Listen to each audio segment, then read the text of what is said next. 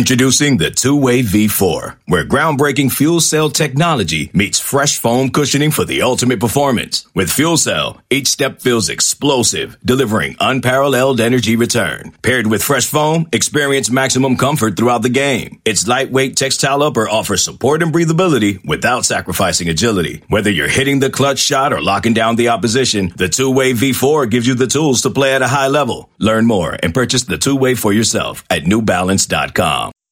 Welcome back to Composite Two Star Recruits, a USC recruiting podcast where a couple of one star hosts talk about five, four, and three star prospects and everything in between. I'm your one star host, Chris 10K Trevino. And as always, I'm joined by my podcasting partner in crime, Hurricane Martinez.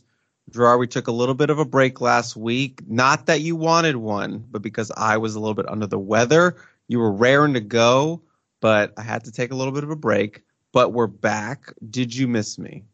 I did. It feels like it's been much longer than a week. It feels like it's been like three or four weeks. So, first of all, how are you doing?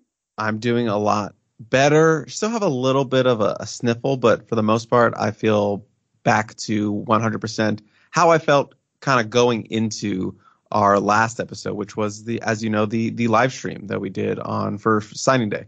That was a fun yet somewhat uneventful signing day. That's kind of been the trend year for us this uh, past couple years. Where we haven't had a whole lot of news to report actually on signing day, but you know what? Maybe that's the new way of recruiting with the transfer portal and the early signing period. It's definitely becoming a little bit different in terms of how these commitments are spaced out. And certainly, we have more to talk about decommitments in this episode than we have commitments.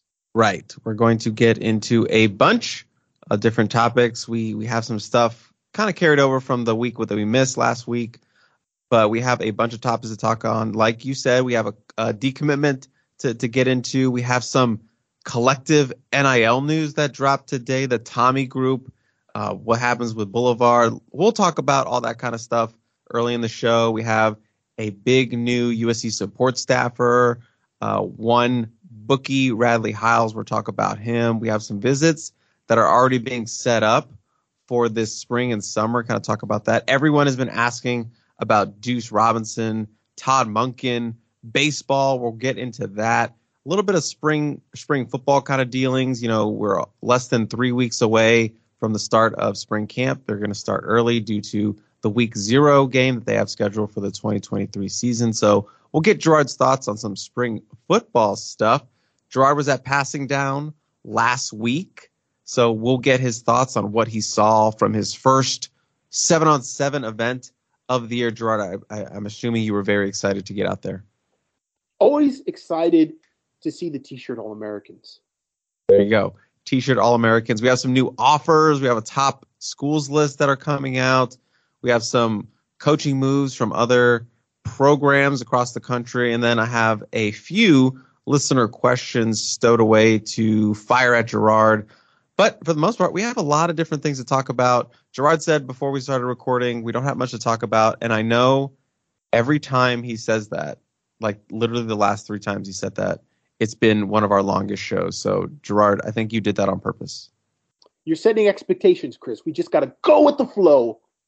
Before we go with the flow into our cold open, as always, I need to throw a shout out to the official sponsor of Composite Two Star Recruits podcast. You know her, you love her, Meredith Schlosser, the top real estate agent in Southern California, Los Angeles, with over $600 million in sales and more than 200, yes, 200 five star Zillow reviews. She's literally the realtor of Jeanie Buss, the president of the Los Angeles Lakers, and also helped out a one star like myself, 10K Trevino, helped me get into the house that I live in currently. So I am not only, you know, speaking as them being our sponsor, but me being a client of Meredith Schlosser and her team. Seriously, they have a wide range of services for a wide range of clientele that helps with rentals, sales, and purchases extensive experience with first time home buyers and sellers. If you are thinking about buying a house or selling your house in 2023, make the right room, move, excuse me, and go with Meredith Schlosser. She was recently recognized by Wall Street Journal within the top 1.5% of agents in the nation. You can learn more about Meredith and her team at www.meredithschlosser.com and check out her business Instagram at Meredith Real Estate. Thank you so much for Meredith Schlosser, the official sponsor of the Composite Two Star Recruits. Now, Gerard, cold open time, a little bit of a, I mean, I mean, I guess some people would say we're leading off with bad news this week, but USC did take a decommitment this week from four-star Long Beach Poly wide receiver Jason Robinson Jr. He was an early commitment in that 2024 class, actually committed to interim head coach Donte Williams. And he was actually a name we had heard for several months, for a long time, that he was going to be decommitted or say quote unquote pushed out of this class now that Lincoln Riley was taking over. But, you know, he stuck around longer than some other guys we thought would, you know, including Dylan Williams and Aaron Butler and just uh, just some other guys in that class. So Jason Robinson held out to the second to last. USC only has one 2024 commit left. But Gerard, is this really a big deal this early in the recruiting cycle? I mean, I saw some people, you know, acting like the the the sky was falling after USC now just has one commit left in 2024. But I'm kind of looking at it from my perspective as like I don't understand why you're getting all bent out of shape about this. It's so early. It's like this is not even going to matter in eight months down the line. Is the sky falling, or is it just the Chinese weather balloons? Uh, I knew he was going to make a weather balloon Chinese reference. spy balloon news into our podcast. It's the new high speed chase for MSN. But anyways, talking about Jason Robinson Jr the 5'860 pound four star wide receiver from Long Beach Poly. As you said, he was a Donte Williams commit. And now the Donte Williams commitment class is completely gone, washed away. No more commitments from Donte Williams' interim uh, stint as head coach at USC. Aaron Williams, uh, Calabasas athlete, decommitted uh, just a month or so ago. And then Dylan Williams the four star linebacker from Long Beach Poly, the teammate of Jason Robinson Jr., also decommit. Of that group, we've talked about it before. Dylan Williams was the shocker, was the surprising decommitment from that group. Uh, Jason Robinson, I spoke to him at Battle at the Beach at Huntington Beach last July. And it's a big passing tournament down here annually, and we always cover it. And I spoke to him and I spoke to his father, and I came away from the conversation thinking, okay, he's not for long. he's not going to be in this class for uh, very much longer. He'll probably decommit before the start of his junior season. And lo and behold, he held out longer than both Dylan Williams and Aaron Butler. What makes it ironic is the only commitment that USC has right now in the 2024 class is Joey Olson, who is from Oregon which interestingly enough, I think if you talk to Dylan Williams and you talk a little bit to Jason Robinson Jr., the school that they talk up the most right now is probably Oregon. So it's like the kid that lives in Oregon wants to leave Oregon, and then right. the kids from Southern California are talking about going to Oregon. They also the ironic thing, which sort of puts us into the bizarro world of Superman that Jerry Seinfeld talked about so many years ago is that Joe Olson is a tight end, and we know USC didn't really utilize the tight ends very much last year. Now, to be fair, Joe Olson's being recruited by USC as a bigger receiver and not just strictly a traditional tight end, but he's rated as a tight end. He'll play tight end in college. So it's very strange recruiting. I mean, this is sort of emblematic of trying to predict how things are going to go when you have guys like Dylan Williams who go down to USC and talk up USC and wear USC gear and always post about USC in their social media, and then boom, the next thing you know, he takes one unofficial visit to Oregon and he's decommitted. So we're kind of dealing with this era of college football and this era of recruiting, which are in flux. And this is a perfect example of that. Now, specifically talking about Jason Robinson, is this a huge decommitment for USC? No, it's not. Not from a talent standpoint, not from a need standpoint.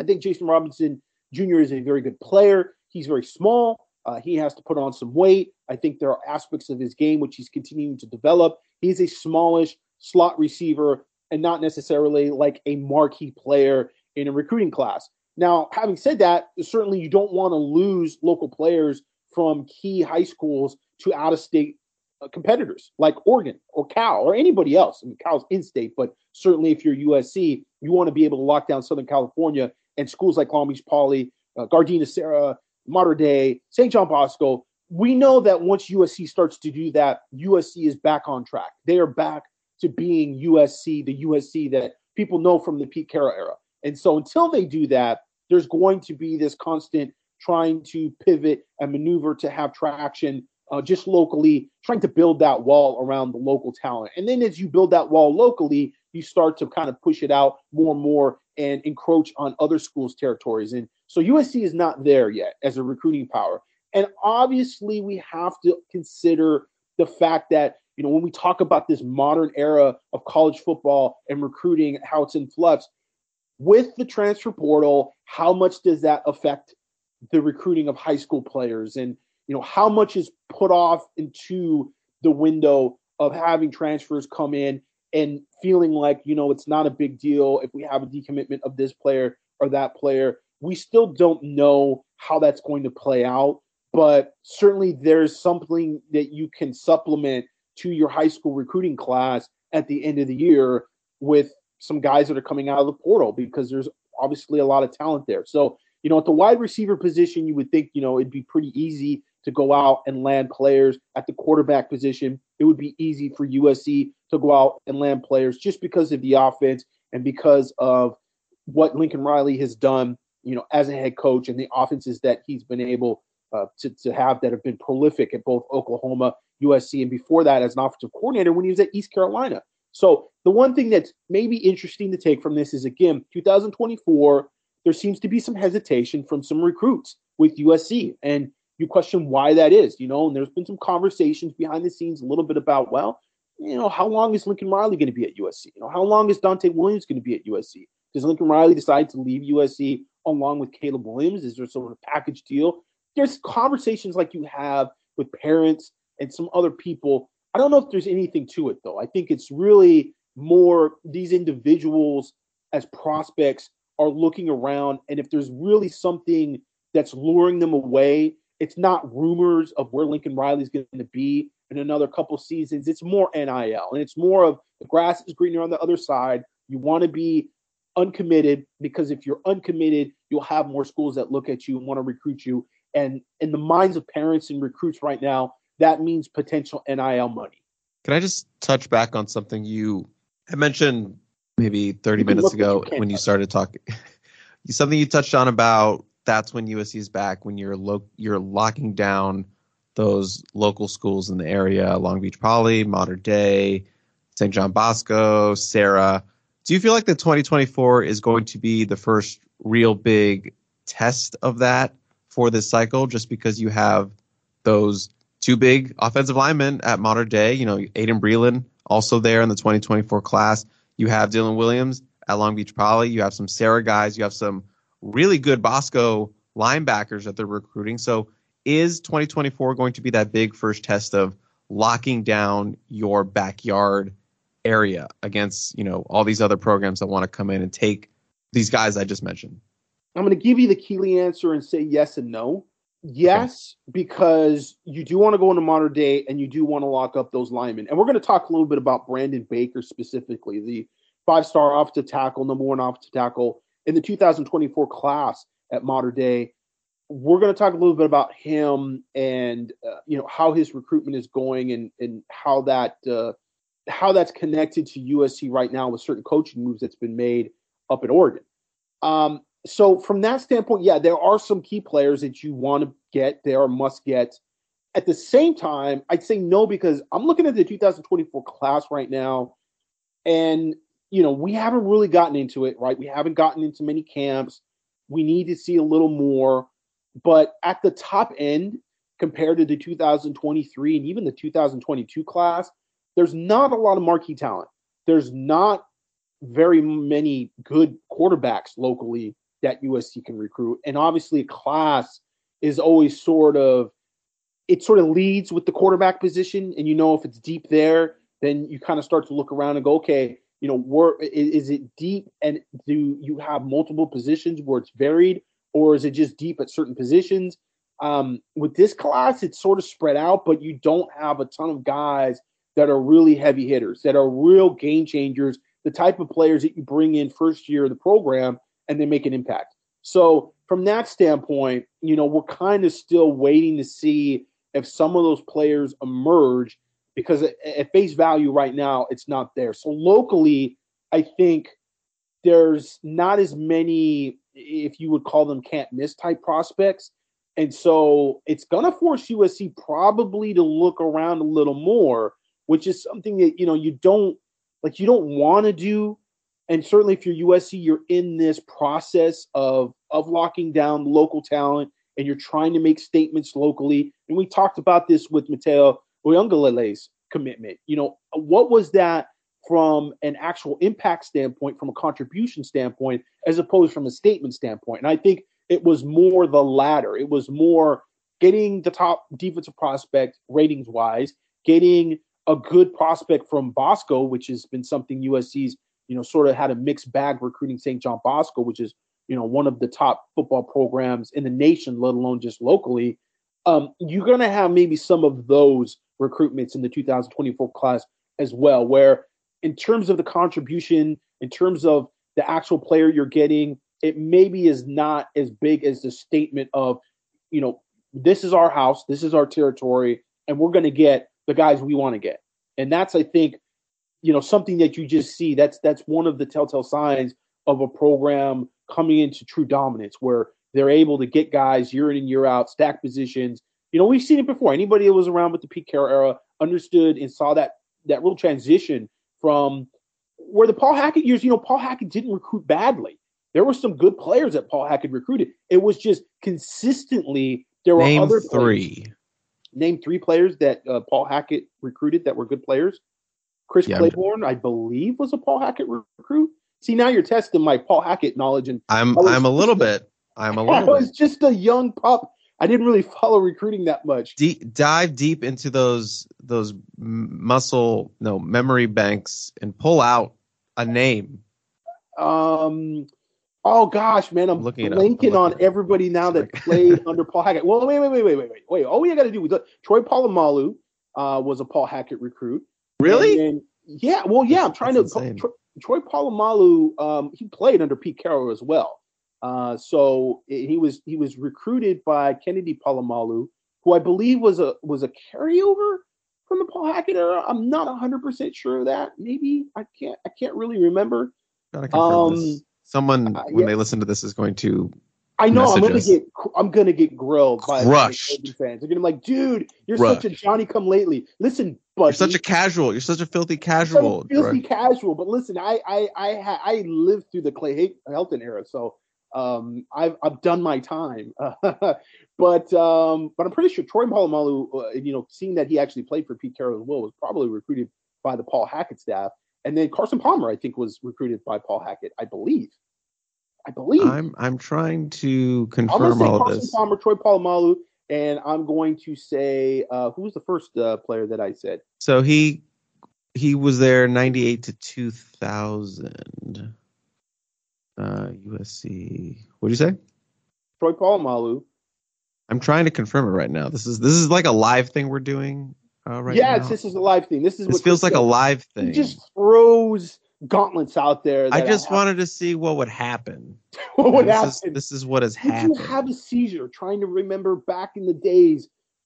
A lot of Trojan fans don't even like you saying that name. This is like Voldemort. You know, you don't talk about that say name. Voldemort. Voldemort. Voldemort, whatever, dude. I'm not a Harry Potter nerd. I'm just saying it's like one of those names that you're not supposed to It say. says Claiborne graduated in '96. I know he played for P, uh, under Paul Hackett 100, percent but I think he. Yeah, I think he was a junior. Yeah, but I don't know if he was actually recruited by that staff. I feel like he was because the staff before that, I believe, was what the Tollner staff. That Tollner. I mean, guys, I'm not that old, so I don't go back as far as Ryan does with this stuff. So, but I'm I'm thinking yes. Um, Chris Claiborne was recruited by the Paul Hackett staff. Uh, see, I played against Chris in high school, so I think I think he was Paul Hackett, and I think Carson Palmer was Paul Hackett, and I'm pretty sure Troy Polamalu were Paul Hackett. That those are three all-time great players, by the way. I mean, they're really, really, really good players. You know, we're talking about NFL first round picks there. And but it was inconsistent because at the same time, you also had a bunch of other good players that were leaving the state. And we got a question about this a couple weeks ago. You know, have have you seen a point in time? Actually, it was uh, Harvey um, Hyde podcast that I was doing on uh, no, no, it was a radio show that we were doing on signing day. It was maybe the day after signing day, and he asked me, you know, have, have you ever seen so many kids locally leave the state? Is, is, this a new thing? And I think he was thinking it was a new thing. I said, no, man. Kyle Wright, DJ Williams, Kevin Simon, Kevin Burnett, um, Na'il Diggs. I can list name after name after name of good players who left locally. And it was because USC was not playing well. They were not nationally relevant. And so this is something that you will see from California players and Southern California players specifically. And I think the reasoning is because a lot of people, a lot of families in Southern California are originally from somewhere else. They were not generations of families that, you know, grew up here in Southern California. A lot of people moved from Southern California from Louisiana, from back east somewhere, uh, like you, Chris. You know, you moved out here you I did. Out, you know, you were you were you had stars in your eyes. You were wanted to be a, a Hollywood actor. And two stars you, in my eyes. Two stars. Yeah, exactly. So, um, you know, there's a lot of people that come here and they're transplants, and so they've got family and they've got roots other places. And so it's very easy for them to look outside of California because they've got family there. And they every summer those kids are going back to visit aunts and uncles, grandparents, etc.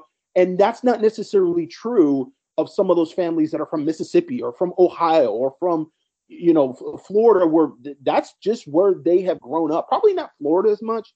I think Florida is also a little bit like that. You got a lot of carpetbaggers, but I think you know the deep south and the Midwest and some of those places, people have lived there for generations and generations, man, going way way back. They might have lived in the same house. The families have grown up there. So, you know, it's much different with with people out here I think that are are much um I don't want to say more worldly, but they certainly have come from other places and, and, are not so afraid to go back places and travel and have connections other places. And so I think that's why when you don't have relevant football out here and you don't have people out here that are, you know, taking football seriously and they are other places, I think that's why, you know, kids are so quick to leave and and not uh, and not just go to USC because it's USC. It's like they go to USC because it's USC, but they also have to win some championships. They also have to show that there is player development there from the university and the football program. I just want to give you some updates. Troy Polamalu was a Paul Hackett recruit. He was a freshman in 99, so Paul Hackett's second year. And it looks like you were correct about Carson Palmer, a freshman in 98. So there you go. There you go. Right, so I'll give you the, I'll right give you those three. two. And again, I mean, those are good players, man. Those are all-time Trojans right there. You got a 55 and you got a Heisman Trophy winner and you got one of the best safeties in the NFL, a, a Pro Bowler and a guy that's going to be in the Hall of Fame. Or I think he's already been in the Hall of Fame, right? Yeah. Troy Polamalu already got in the Hall. He's got his so, jacket, yeah. So I mean, you know, that's that's you can't say that Paul Hackett's staffs didn't recruit or they didn't have good players. They did. That's why I've always been on the side of X's and O's beat Jimmys and Joes. You can get good players, man, but if you do not have the culture and you do not have the play calling and the development, the whole package from the coaching standpoint, you're just going to have teams that are completely underutilizing their talent. And we've seen that in college football, not just with USC, but Florida State, Miami. And you look at Miami now and you look at Florida State, those teams still got tons of talent. It, it, oh, it just takes the right coaching staff to come in there and turn that corner. Let's move on to something that Paul Hackett did not have to deal with back in 1998. That's NIL. Voldemort. What do you think? It's Voldemort? Voldemort.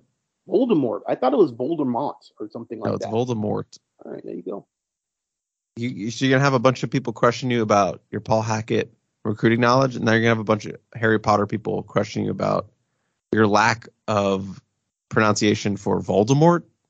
The more you know. Well, you know what? There was just a Hogwarts game that just came out, so it's. uh I'm sure all the Peristylers are on there, you know, living out their Harry Potter fantasies. Gerard, not a magic guy. I take it. A magic guy? Yeah, magic, like Harry Potter's magic. What do you mean?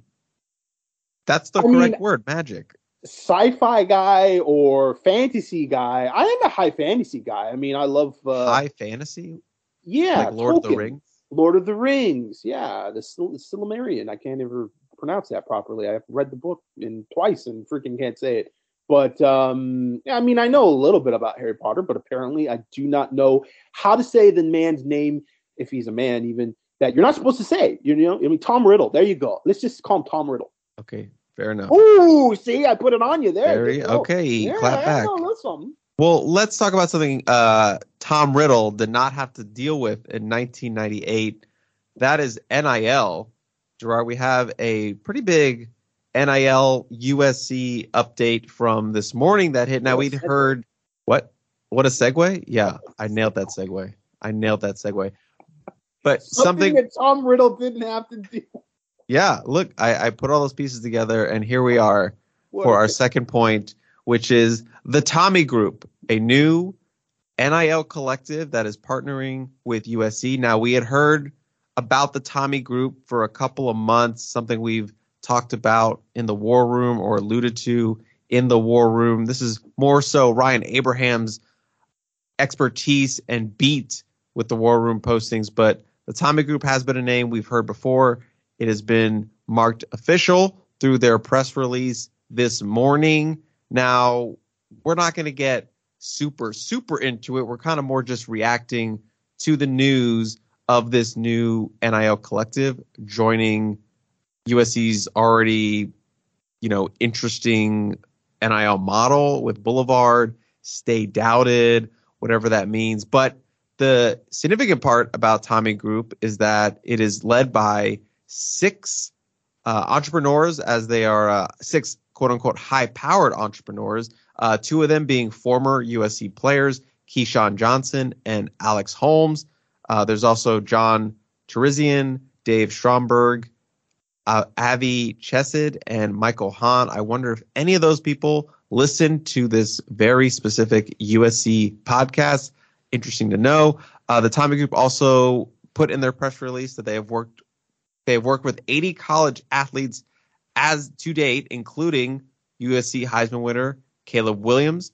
Caleb Williams was quoted in the story or the press release. I'm happy to partner with the Tommy Group as their guidance and expertise has been valuable to me and my teammates. I look forward to seeing all the different ways they can provide support for not only my team, but other athletes in this new era of college, in this new NIL era, era of college sports, excuse me. So there is a new NIL challenger, competitor, sheriff. I don't know what we want to call it, but the big question is what does this mean for the Boulevard model? Will Boulevard remain? Is Stay Doubted still a thing? Remember, that is a third party NIL partnership that USC signed a deal with back in June of 2022. The LA Times put out there on Twitter uh, this morning about the news that Boulevard, you know, stated their, you know, it's not a competition, it's just another uh, asset out there for athletes to participate in. So I guess they see them more as a uh, booster. Sorry, not booster, but uh, what's the word I'm looking for? Complement. Uh, just a different avenue to to help with the NIL space, not necessarily a competitor like it felt with uh, the other group whose name I'm blanking on. You're talking about S, uh, uh, SBR? SBR, right? student body right. Yes, thank you. Student body right with them, which is more sort of a competition. So we'll see how this relationship grows with Tommy Group and the Boulevard. But I guess the big question is will Boulevard have a future with USC now that there's a, this new group coming in? Interesting, but time will tell. Gerard, can I just get your straight reaction? The question is Is Boulevard the NIL model that lived come to die? See, that's a segue. See, that's that's how you pull it in together, Chris. I like my segue better. No, I, I don't. It was Vote, vote in the comments whose segue was better. ham-handed, sir. I think it's interesting that Caleb Williams is promoting the Tommy Group, and certainly we have seen a shift in terms of where USC wants to go. Now, model-wise, this is the big question. How will Tommy Group differ and how they handle donations and how they raise money as opposed to Boulevard? Because Boulevard was created somewhat as a proxy. Now, I understand a lot of people had questions about management, and I know that there's going to be, and there has already been, some personnel changes within Boulevard. And that's not really there for me to report at this point, but there's been changes within Boulevard. So this is not just a new group that's coming in and, like you said, a complement to the Boulevard model. It sounds like there's going to be changes with Boulevard as well. So, you know, what changes in terms of philosophy and the actual functionality? We don't know. It kind of depends on who you talk to. And what USC wants to back the most is still a matter of opinion. And it seems like Tommy Group is now sort of the favored son. But again, what how do they differ from Boulevard? You know, are they just acting as a, a proxy of sorts and they will sell goods and they will have autographs and things of that nature? Or is there going to be a little bit more direct connection with the boosters, which I think at this point in time seems like the most efficient model that schools are using to raise money for NIL. They don't want to have a middleman there. It's the boosters themselves and the guys writing the checks and the girls writing the checks for whatever it is player wise, whether it's player representation, uh, player endorsements, or actually getting into the recruiting aspect of things. And we don't know for sure how involved Tommy Group will be involved with the latter. Uh, that was something that SBR had no interest in. SBR was going to be completely about uh, on roster uh, representation, endorsement, and also you know the retention of keeping players on the roster, which we've talked about before. Everybody gets wrapped up in the recruiting aspect of you know potentially bringing guys in and getting them paid, which is a slippery slope, and that's what USC is trying to keep away from is the inducement aspect that we've seen with so many collectives and the things we're hearing about players and prospects getting paid up front to commit and then getting paid more money when they actually sign. Uh, for a lot of these teams, the most important thing may actually become retention. And when you're talking about transfers, that's also sort of part of that as well, because guys are not going to transfer to a school if they feel like uh, the players at the program already are not happy because they were promised deals that didn't come through. A, a lot of what's gone on with Texas and A&M and sort of the turnover there from that 2022 recruiting class that they had was supposedly that some of those deals and some of those promises financially were not upheld. And some of those guys decided, hey, we're going to leave. It wasn't just, hey, they won seven games and it doesn't look like the team is going to be as good as they thought it was going to be. No, it was some of the background stuff that came down to NIL. So that's a big deal with a lot of these programs you know, listen, you can have a, a, great recruiting class and you can sign all these five stars and you can have all these great transfers. But if you don't keep those guys happy and you don't bring together the right mix of guys, then you're going to end up like Texas A&M. So that's really sort of the example of, you know, if you don't have good player retention and you're not developing your players and you don't have those guys that are on the roster, you know, it doesn't matter uh, who else you're recruiting and who else you're going to bring in. I mean, Texas A&M brought in a decent recruiting class with some good players. But if the same thing happens again, you know, later this year that happened in late 2022, it's it's nothing. You're spinning your wheels. Two quick follow ups. For me, I personally like saying the Tommy Group more than I like saying Boulevard, but that's just me. And then my other one is what's going to happen with the taco show, Gerard? Are they still going to do that? I have no idea.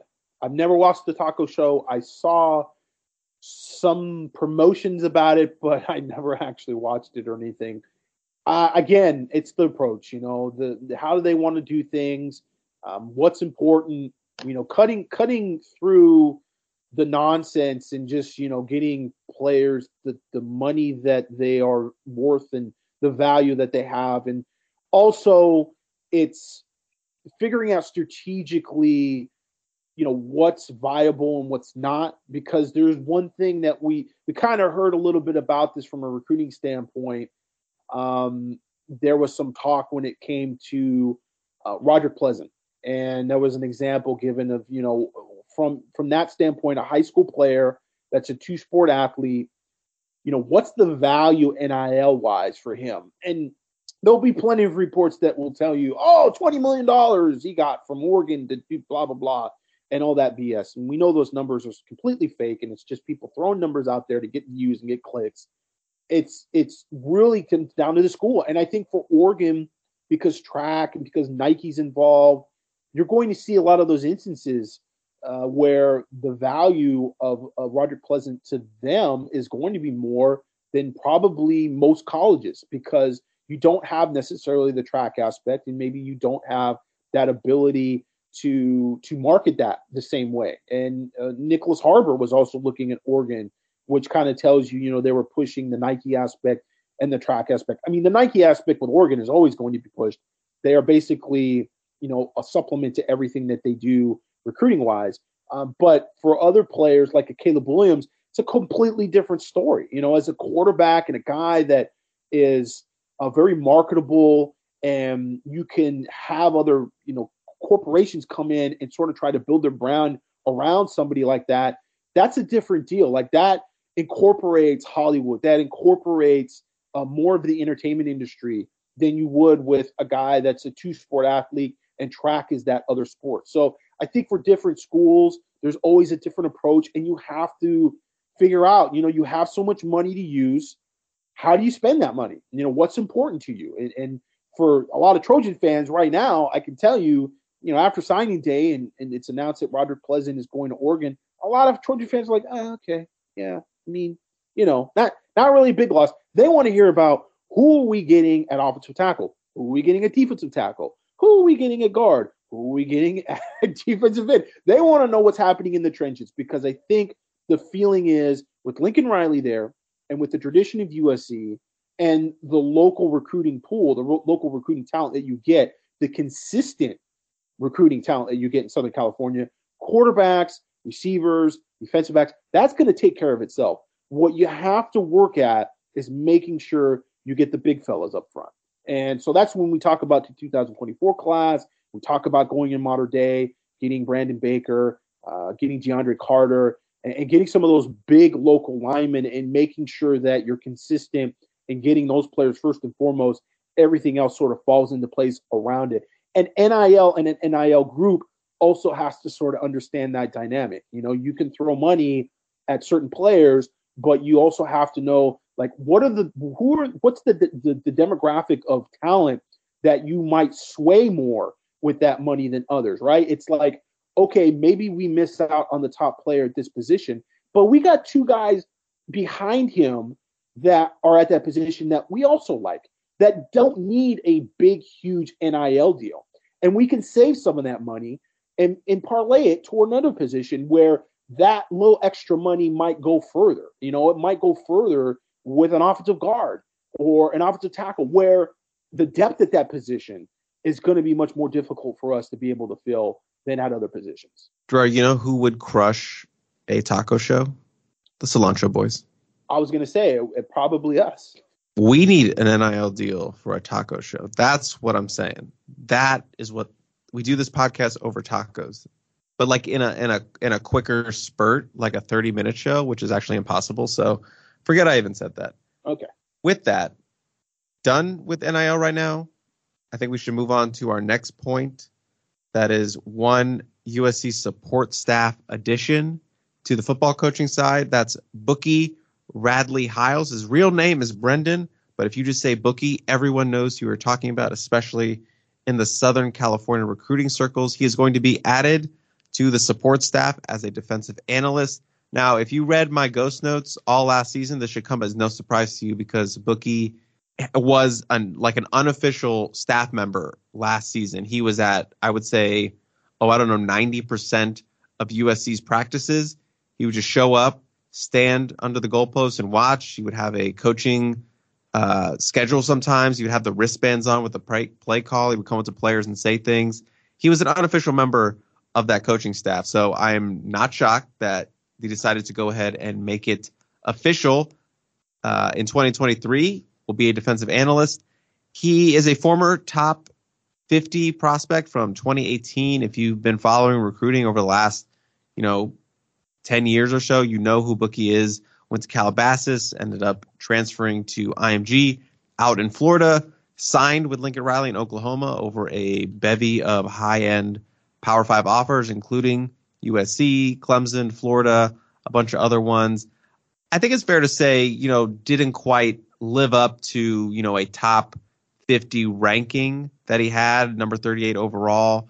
But he started for, you know, around three years at Oklahoma, racked up 115 tackles, three interceptions, entered the transfer portal, went to Washington for his final season, which was a disastrous team season at four and eight. Jimmy Lake gets fired, all, all that. Did not go drafted that spring for the 2020 uh, for excuse me the that would have been the 2021 NFL draft. Did not uh, make it out of camp. Was waived in the summer, but a guy who can really help on the recruiting front. You know, can be a, a local voice when they bring in kind of these local guys on official visit. That's visits that's already happening, as Gerard will probably mention here in a couple seconds. But Bookie, a nice addition to the support staff, you know, as a defensive analyst, see if he can grow his his coaching future, see what that looks like, but also could be a very good recruiter uh, in the future as well. And USC support staff wise have lost some good recruiters and not really replaced them. And I think where they've improved is certainly the logistics aspect of recruiting. Annie Hansen and her group getting players on campus and getting them on and off in campus quickly. Everybody talked about how much more organized unofficial visits were at USC when Lincoln Riley took over. And I think that has a lot to do with Annie Hansen and them being able to just, uh, you know, have everything organized and, and know what they want to get done minute by minute and maneuver these visits to try to get the most out of them. But I've always said every minute that you have a recruit on campus, you got to try to recruit them. You know, don't waste a lot of time with history lessons. Don't waste a lot of time with nonsense that isn't salesmanship. Like you really need to take every moment you can to sell, sell, sell. And however you do that, and I think you have former players and guys that sort of know the the game, they know the process. Uh, it very much helps. You know, I, I think uh, Armand Hawkins was somebody who was very successful as a support staff member at USC as a recruiter uh, because he kind of knew the game and he knew modern day recruiting. He knew the passing leagues. He knew the trainers. He understood like the whole offseason process and the influencers that are around these kids, the champions of these circles, and knew how to play those angles. And I think Bookie is in that that league as well because he kind of grew up in passing leagues in camps he had been around it because his brother, Lucky Radley, who we knew was a big personality, uh, he ended up going to Utah and playing. Um, he was a guy that uh, was at all these events and, and very involved, and his family was involved. And I mean, I, I have stories about Lucky that I can't share, but stuff that, you know, he was just a funny guy that we all knew and he was in everything. Had connections with everybody. And and Bookie sort of was always like the little kid that was just his shadow sort of following around. And and it's just funny, you know, when he grew up and he actually became a recruit himself. Uh, but he was bouncing around, and he, you know, he was uh, offered a scholarship very early by USC. wasn't really recruited by USC though. I think when it came to his junior senior season, you know, USC wasn't really super involved in his recruitment, and it definitely looked like he was going to go elsewhere. And I think a lot of people doubted him because of his size. He was you know, a five nine sort of safety. And a lot of people are always looking for those guys that are six one, six two. And but he was a very productive player and he was a very good player in high school. And you know, he was rated kind of high, uh, but I thought he was uh, very good at Oklahoma. He was a good player and he was very productive. And um, I think you know you're starting at a Power Five school and you're actually making an impact. You, you, are doing pretty well for yourself. You know, everybody has those NFL ambitions, but that's you know the one percent of the one percent. Uh, truth be told, you get a co- cup of coffee uh, in the NFL, and that's uh, kind of amazing. So I think having somebody who's just younger, sort of again knows that process um, off the field. You know, it's not the high school football. You know, during the season, there's so many other people that make impacts and have influences in these prospects' lives that are not a part of that necessarily directly. You know, the high school football angle of it uh, during the season that it's very good just to understand that and to know that. And that just getting guys on campus, you know, helping to get them on campus. And then again, when you have somebody there that can be in front of them uh, every minute they're on campus, man, when you, you just get that ability to sell. And, and when I mean sell, I don't mean sit there and give your spiel about USC, but selling through just relating to those prospects and, and making them feel comfortable. That is some of the, the greatest angles that you can play in recruiting. And that's a reason why a lot of these guys go to some schools over other schools because it's the comfort level. And one example of that already is Jason Mitchell Jr., the uh, former uh, Gardena Serra athlete who played at Garcia, Gardena Serra uh, last year. He's now transferred over to St. John Bosco. He played cornerback, played quarterback, played wide receiver at Serra. He's uh, now kind of locked into playing defensive back. We saw him playing for Premium uh, a couple weeks ago during the passing down. And USC uh, is recruiting him as a defensive back. Kind of interesting because there's been a little bit of chatter, like maybe they want to move him up and be more of a nickel backer type of player. And he's 6'4", 195 pounds ish. And so I can see that a little bit. You know, he's a little thin, but everybody's looking for the next Eric Gentry, right? I mean, that's become a, a little bit of a meme almost uh, on the peristyle where, you know, anybody who's kind of tall and lanky who isn't necessarily like a for sure defensive back, everybody says, well, you know, you can move him a linebacker, maybe he'll be the next Eric Gentry. Um, I'm not sure that's going to be uh, Jason Mitchell, but um, I, he's a guy that spoke very highly of Bookie Radley Hiles. Like he talked about how he's a mentor and he's the kind of guy that you know he's going to be a straight shooter with you and you can relate to him and you can really trust in him. And that was like a huge addition to the USC support staff and a huge uh, reason why Jason Mitchell felt like that was like the best visit that he's had because you know Bookie Radley Ryle, uh, Hiles was around and you felt like you know that's somebody that you can really relate to and you can talk to. And I think you know Gavin Morris has been a guy that's been on the staff that's been that guy for a long time. But Gavin's getting farther and farther removed from you know the passing uh, circuit and uh, you know the the sort of ebb and flow of everything that goes on. And so I think it is good to have sort of that new blood in there from those guys who have just experienced it. You know, they've come away from it and, and they've been around it, you know, a little more recently because it does change to some extent. And you do have different players and you do have different things that go on. And especially now with NIL, it's going to be very important to, to have some young guys on your support staff that have been through these these these odd situations with NIL and, and what what what what schools are saying and what the people on the peripherals of the school are saying and you know you've got these sort of trainers and, and these lawyers and people that are getting into your DMs and talking about that stuff and it's very important for you as a coaching staff to just know the angles and just understand what is out there and what are some of the sort of tricks and the the little little sort of uh, loopholes that other staffs might be using and saying to kids to try to get them on campus and try to get them committed. I'm sure throughout the course of spring, where we're out there at seven on seven events and in the summer, we're going to hear Bookie's name come up a lot more in our interviews with these these kids, especially the local ones. Now, Gerard, speaking of, as you just mentioned, you know, when you get the kids on campus, spend that time recruiting, get them don't don't waste your time when you have them on campus. Well we have some kids that will have confirmed that they're already going to be on campus over during the spring and the summer.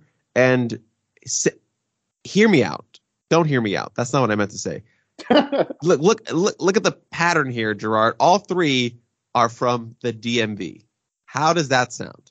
Well pray tell. What what names and what recruits are we talking about?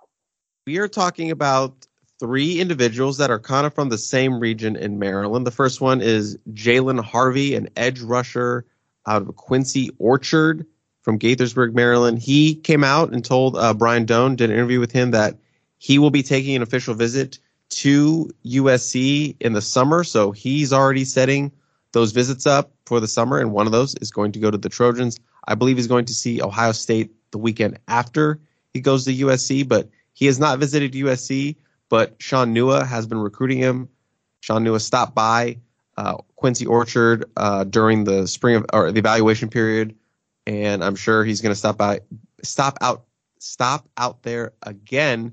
But Jalen Harvey looks like they're going to get a DMV edge rusher on campus for an official visit.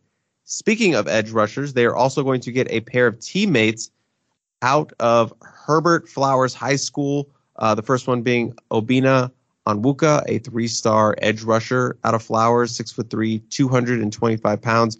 USC offered him uh, earlier last month, uh, excuse me, in January. I got to talk with him a little bit. He is currently undergoing his wrestling season, so he's a multi multi sport athlete. He will be making the visit out with his Flowers teammate Mike Williams, a six foot seven, 310 pound offensive tackle.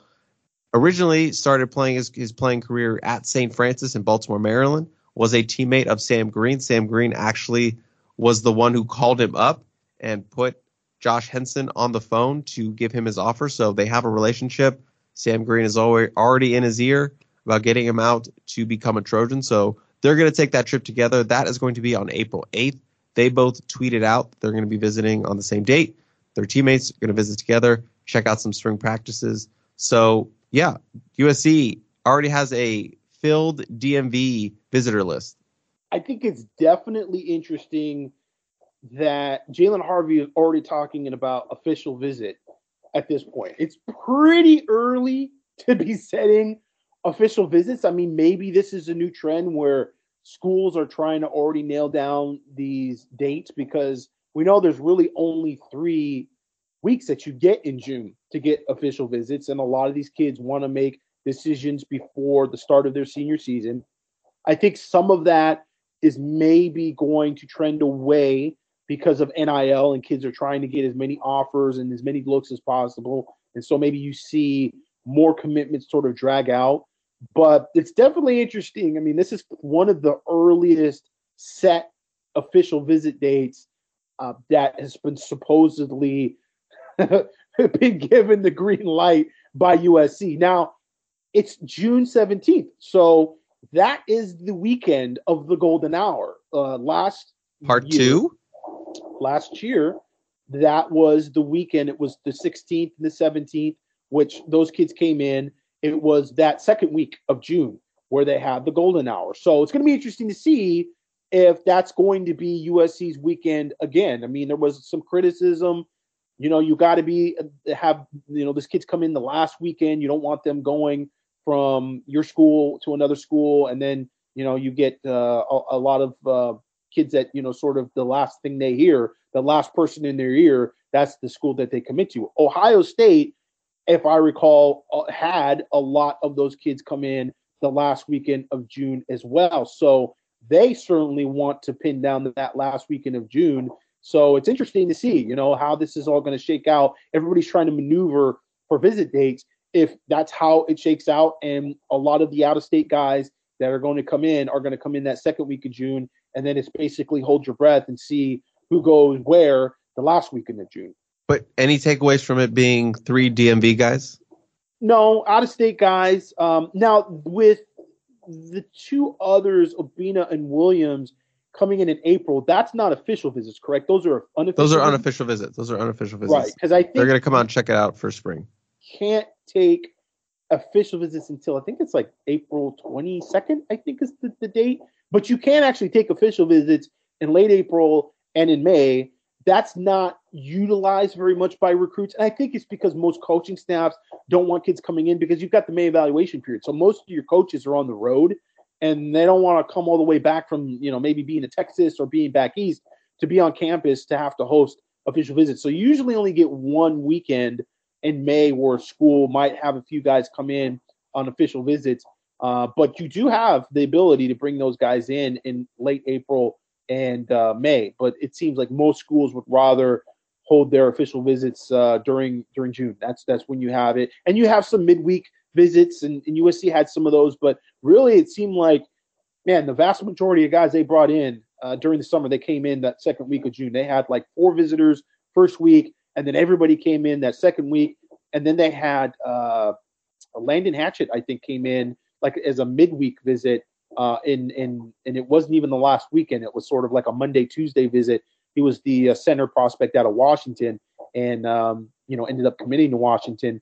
Uh, but that was uh, you know uh, before Michael Banuelos committed to USC, and I think Michael Banuelos was like uh, you know sort of the number one top guy on the board as a center prospect for. So USC, you know, we talked about this last week in terms of grading, assessing where the golden hour uh, sort of played out and, and whether it was a success or not. I think it was a success. I think any time you get close to 50%, you have that many recruits on campus.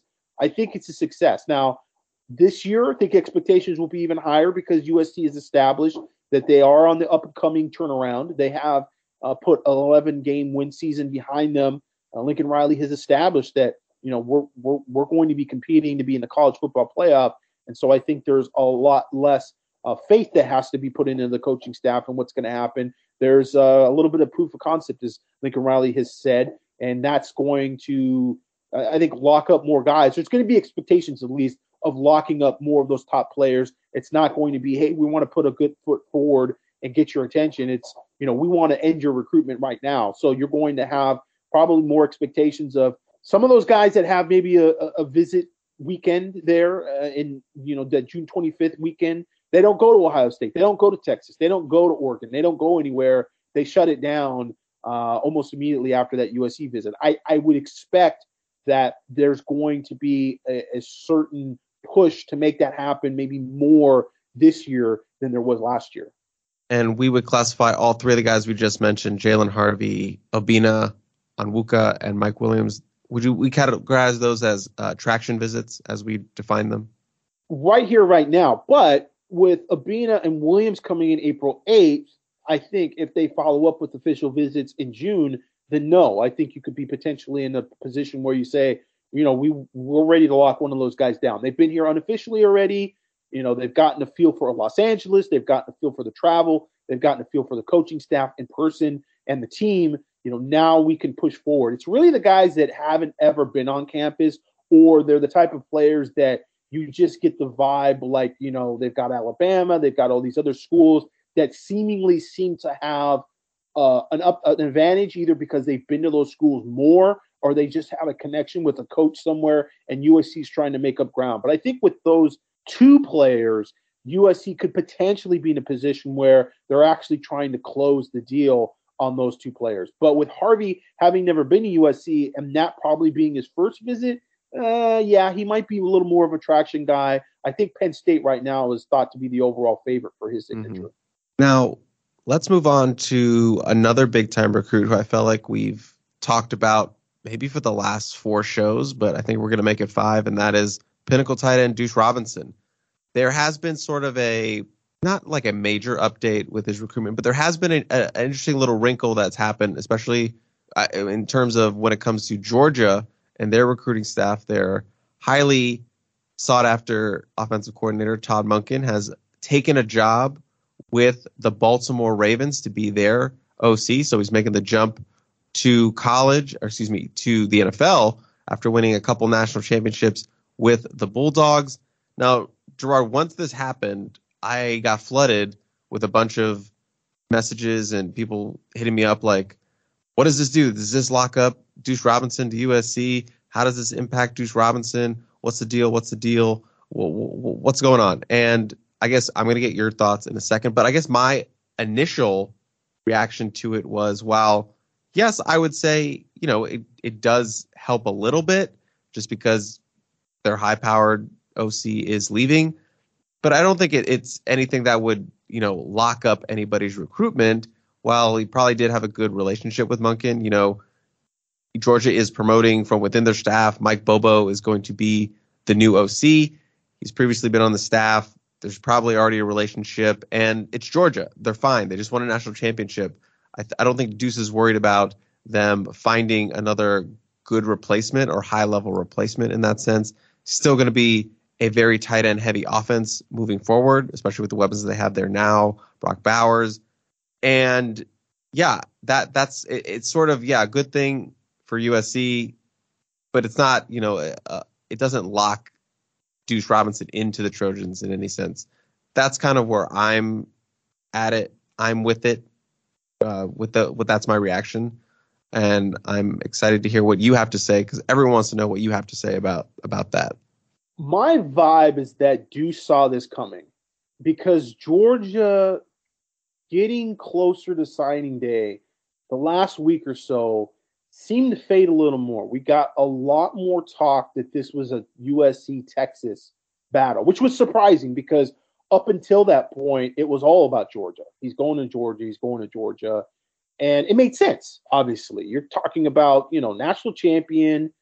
They utilize the tight end quite a bit in their offense. And the baseball team has been more relevant, you know, more recently than USC's baseball program. So it all made sense. It was one of those recruitments that, you know, we talked about at the top of the podcast how the 2024 class right now, as it sits, is so illogical. It's so bizarre uh, how that's sort of shaken out to this point.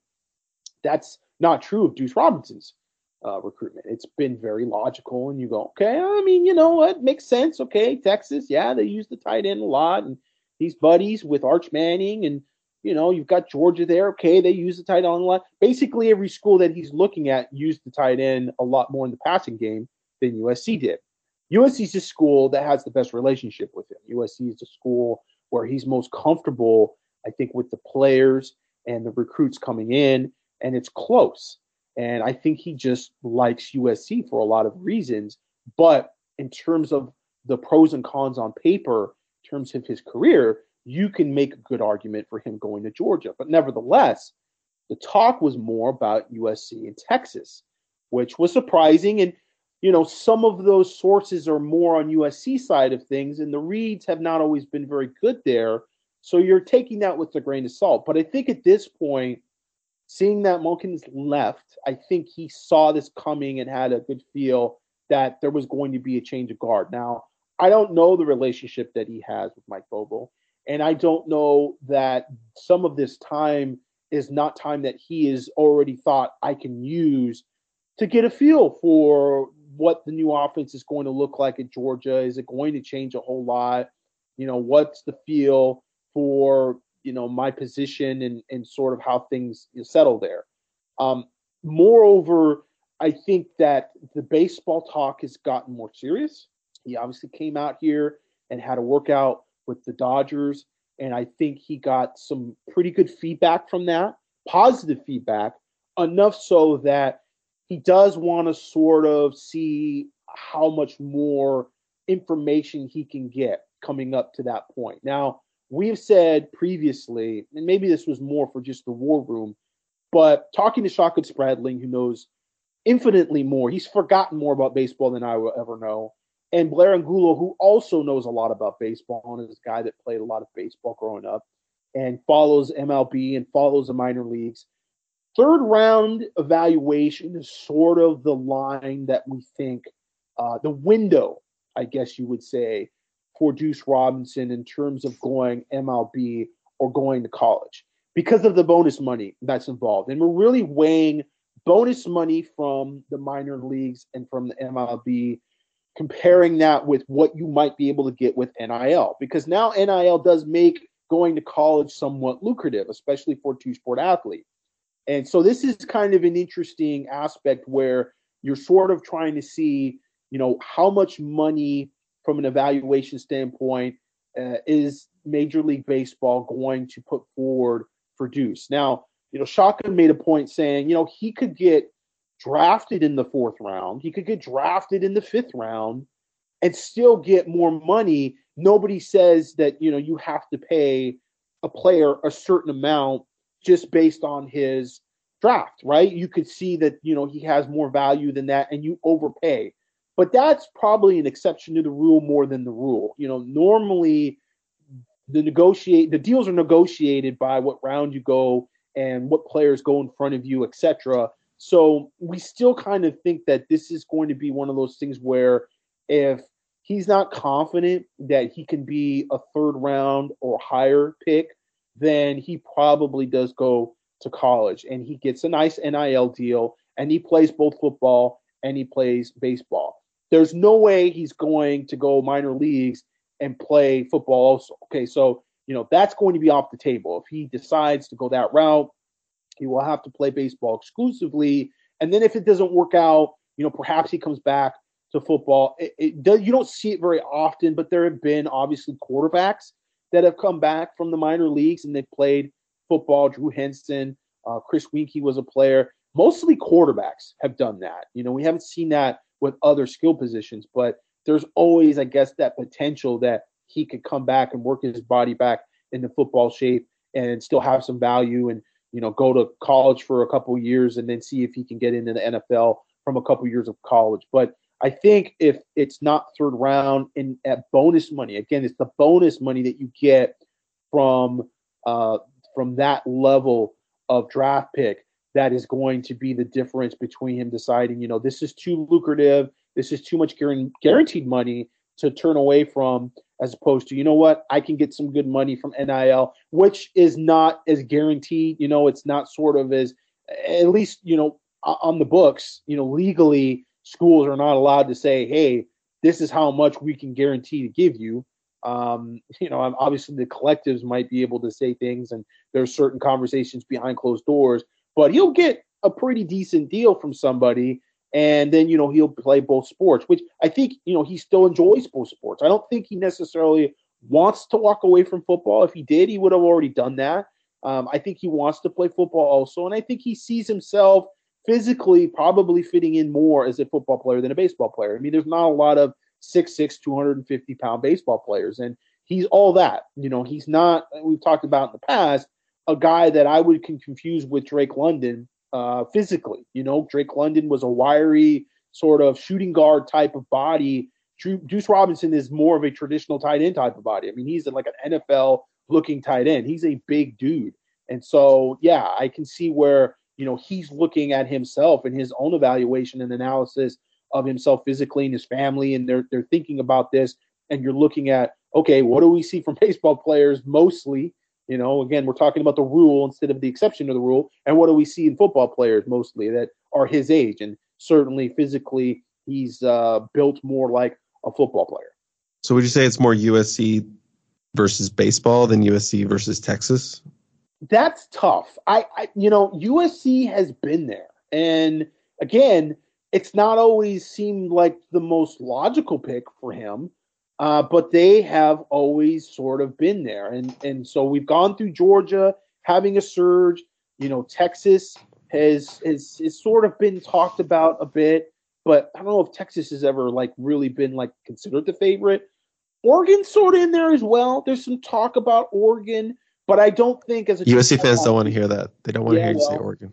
Sorry, but I don't think that they have as much cachet and, and certainly Duce, and we talked about this with Roderick Pleasant and him being a track athlete.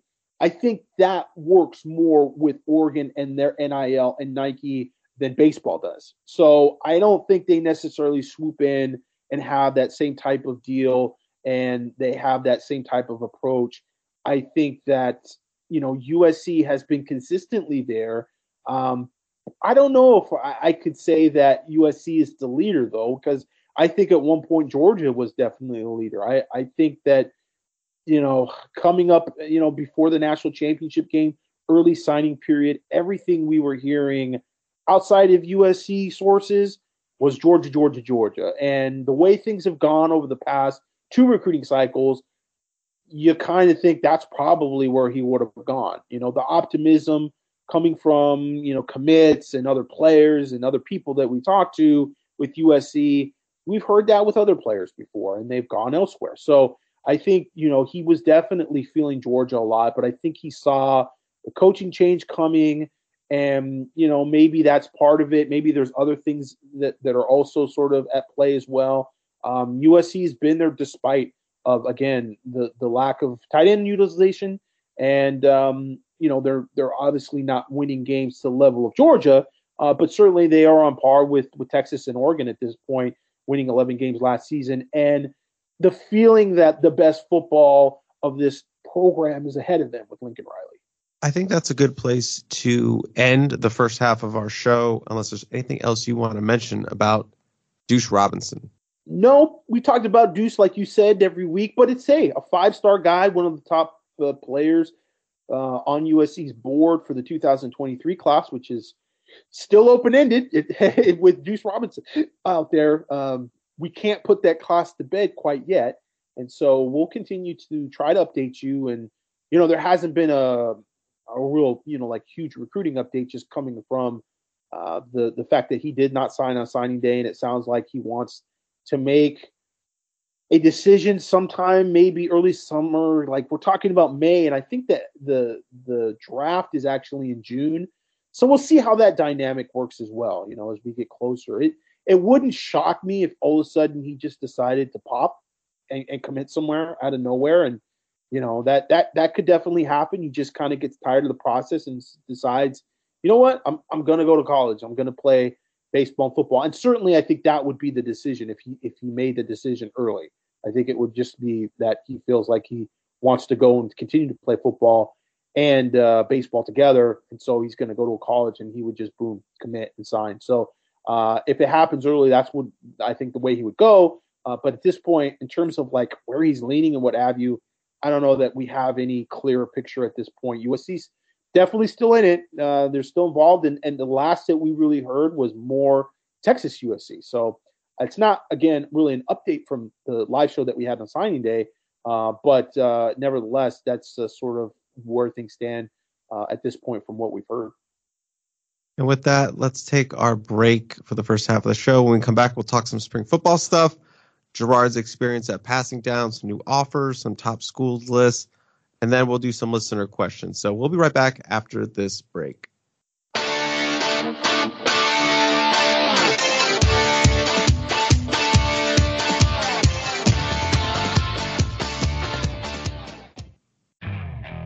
Okay, picture this. It's Friday afternoon when a thought hits you. I can spend another weekend doing the same old whatever, or I can hop into my all new Hyundai Santa Fe and hit the road.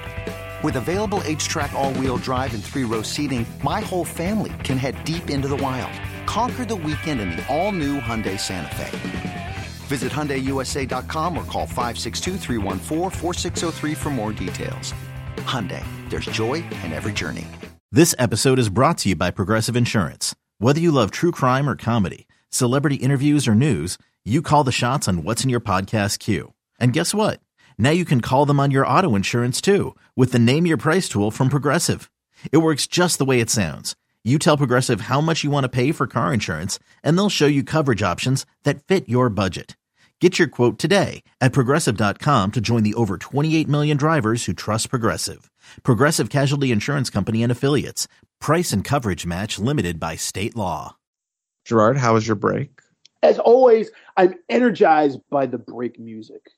Thank you for that sarcastic response. And here we are, second half of the show. We have a bunch of topics we can talk about. I kind of want to start with the the quicker stuff first, if that's okay with you. Hey man, you start wherever you want to start. You're the host of the Two Star Podcast. Well, I am the co-host, the one-star co-host. You are the other host, if you will. But let's start with kind of the quick hitter stuff. You know, the the the minutia of recruiting, some top schools lists, some scholarship offers. USC, a couple scholarship offers out recently. Uh, Kansas City offensive tackle, four-star consensus four-star prospect, Andrew Sprague, uh, six foot eight, 290 pounds. I'll have a little bit more about him in the war room coming up for Friday, so stay tuned for that. Van Nuys athlete Peyton Waters, 2024. Uh, Andrew Sprague is also 2024. Peyton Waters is a three-star prospect. Seems like USC is looking at him for the defensive side of the ball. Looks like Alex Grinch is the one who went ahead and made that offer. And then Mission Viejo sophomore cornerback Dijon Lee, 2025. Gerard, correct me if I'm wrong. This is the the player that you we saw at Rising Stars that you really liked. I think he was at the second invite camp. You were at yeah. that camp. You weren't at mm-hmm. Rising Stars, I don't think. So the, the elite camp, invitational elite camp that they had. Yes, he was one of uh, you know a handful of guys that kind of stood out to us. Dakota Fields was also at that camp, the 6'3", 175 pound cornerback from Serra High School. But Dijon Lee might have been our top overall performer. Um, you know, Jordan Anderson, wide receiver from Long Beach Milliken, was there. But Dijon Lee is a good 6'4, 175, 180 pounds, and played corner and looked just very fluid. I was surprised he walked away from that camp without a scholarship offer. Well, it comes right now. Uh, Gerard, he is officially on the 2025 board as an offer. Get ready to add him to your target list in a couple years. Uh, USC also offered a four-star corner, uh, excuse me, safety out of Cincinnati, Ohio, Coy Beasley. So that's another offer that is on the table, but just a little more offers, not quite the offer spree that USC had uh, a couple months ago in the month of January and earlier February, but USC still dishing out some offers, and I'm sure we're going to see some more before the the month's end. Uh, some top schools list, which I know Gerard doesn't really like, and most people don't really like at all, but I just wanted to mention them. You have West Bloomfield four star defensive lineman Brandon Davis Swain. He put out a top 11 that includes Purdue, Penn State, Michigan, Colorado, Pittsburgh, Tennessee, Auburn, Notre Dame, Wisconsin, Kentucky, and the Trojans. Brandon Davis Swain was a former Notre Dame commit.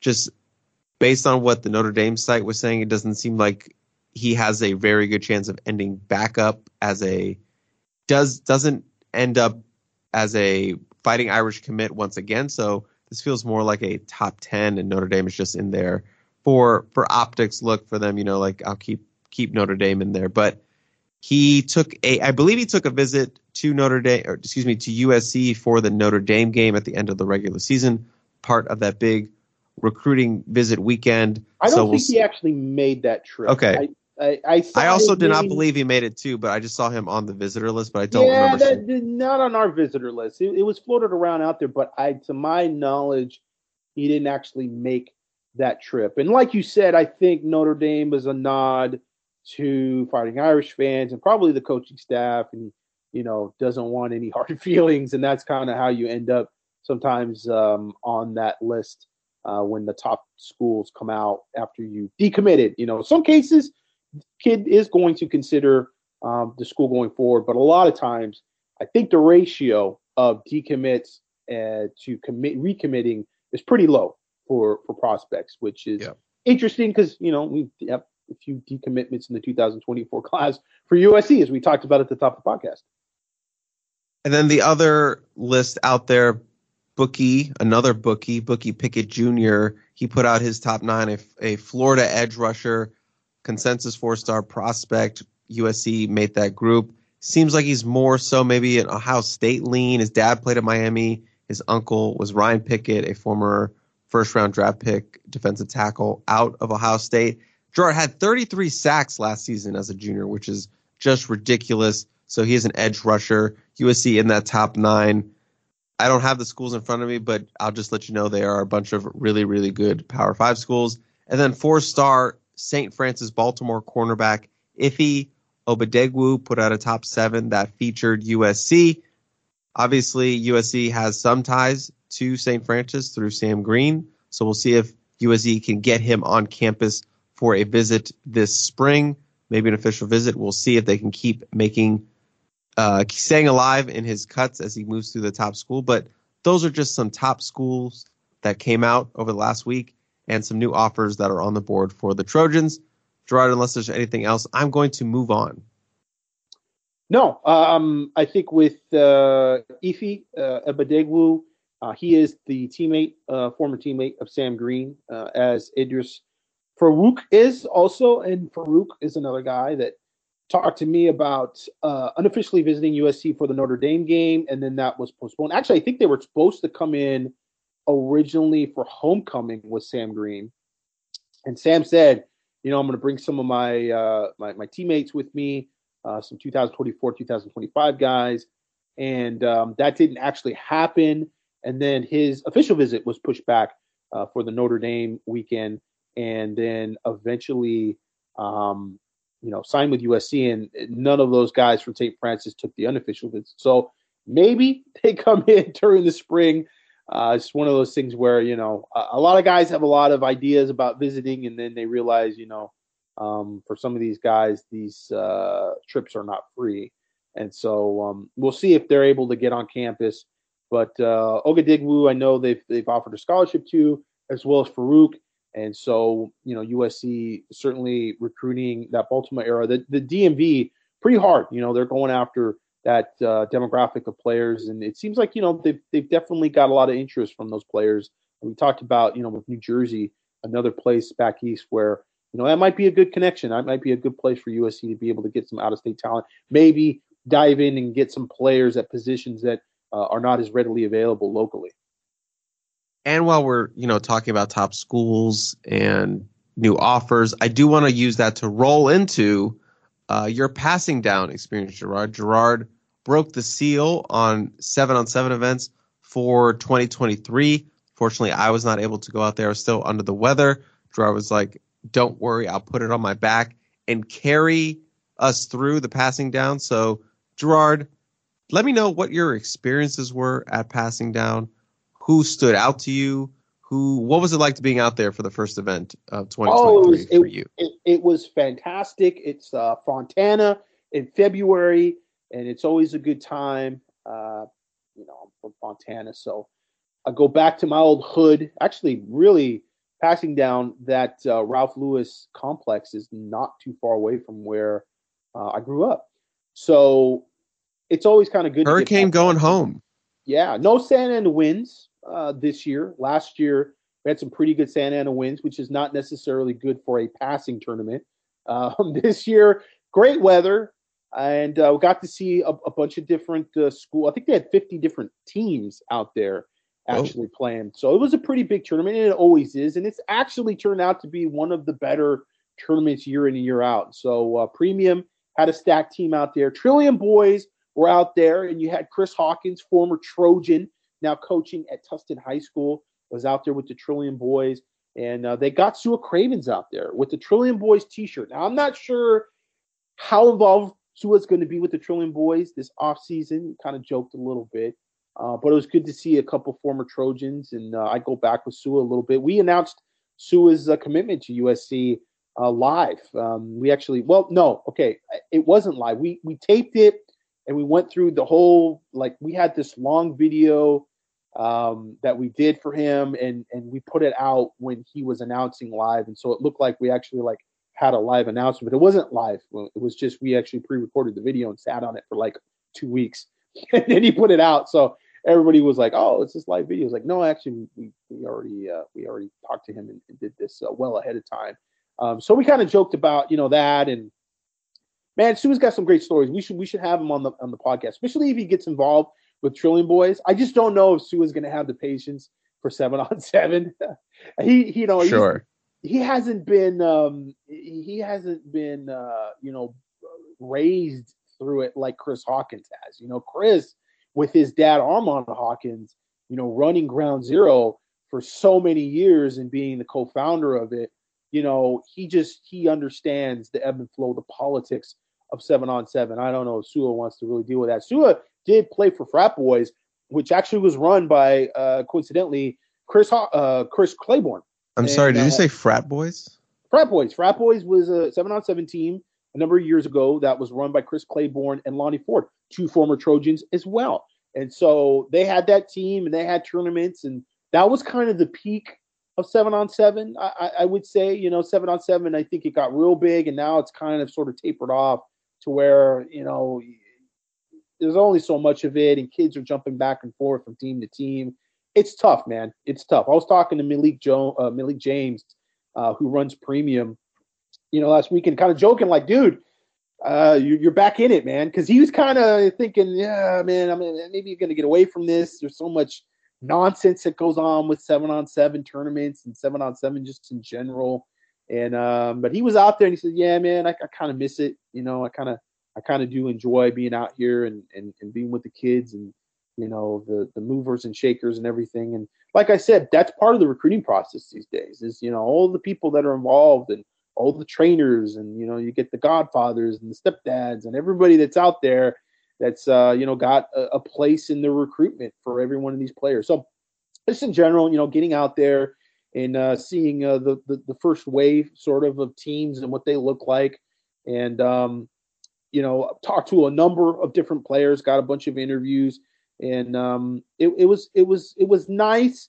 It's interesting to look at the class of 2024 just at, at a at a at a at a far to try to kind of get the feel for you know is this going to be a class that's going to have a lot of impact players for USC or, or just in general locally and the vibe I think early on excuse me is no I don't think this is a real top heavy sort of marquee type class where you're going to have a lot of guys are going to make instant impacts I just don't get that sense. Now you got a lot of good players, and it's a fairly balanced class uh, when you look at it position wise, but you don't have a lot of you know Makai Lemons and Malachi Nelsons and Nico Iamaleavas and guys like that who are going to be expected to come in early on and make an impact. Now, obviously, with Nelson, uh, we have to kind of watch for him to, to, to make that impact after Caleb Williams leaves. But nevertheless, you know, with Makai Lemon and Zach Branch, these are guys that we think are going to make a splash pretty early on um, in their their their careers at USC.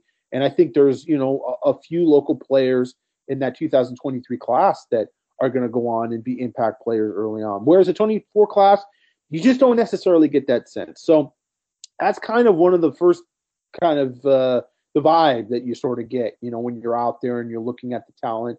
And it, you know, not everybody was out there from the 2024 class, but there were there were several good players, and there was definitely, you know, there's probably I don't know, 10 players or so, maybe a dozen players that had scholarship offers, scholarship offers from USC for the 2024 and 2025, even going into the 2026 class. Um, I would say at the top, you know, in terms of top performers, I really like what I saw from Nate Frazier, uh, the okay. you know, 5'10, 190 pound athlete from Mater Dei High School, originally from St. Pius Matthias in Downey. And that's where I first saw him, um, actually, uh, when he was playing uh, for St. Pius Matthias uh, in Downey, in which is you know Division Seven, and he was playing wide receiver. and He's playing cornerback, and he was a very good player. Um, but you kind of didn't know, you know, is he is he going to be a corner? It seemed like that's where USC was really recruiting him. That's where they liked him. And now he goes over to Mater Dei High School, and you know that's a big jump. That's a big transition. We talked about that in the story that I put up. But watching him play running back and he was very good last year. I think he had you know only like 69 carries and like I can't remember how many yards he had.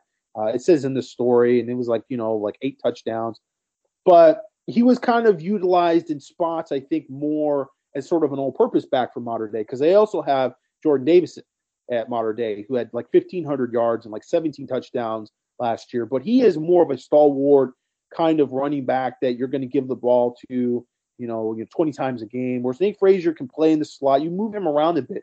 But as a running back, just seeing how he's developed physically and watching him out there and passing down and, and seeing the guys that take it seriously, the go, guys that go out there and run their routes hard and are, are, are trying to go out there and make plays. I was impressed by him. You know, he's got an 11 7, 100 meter time.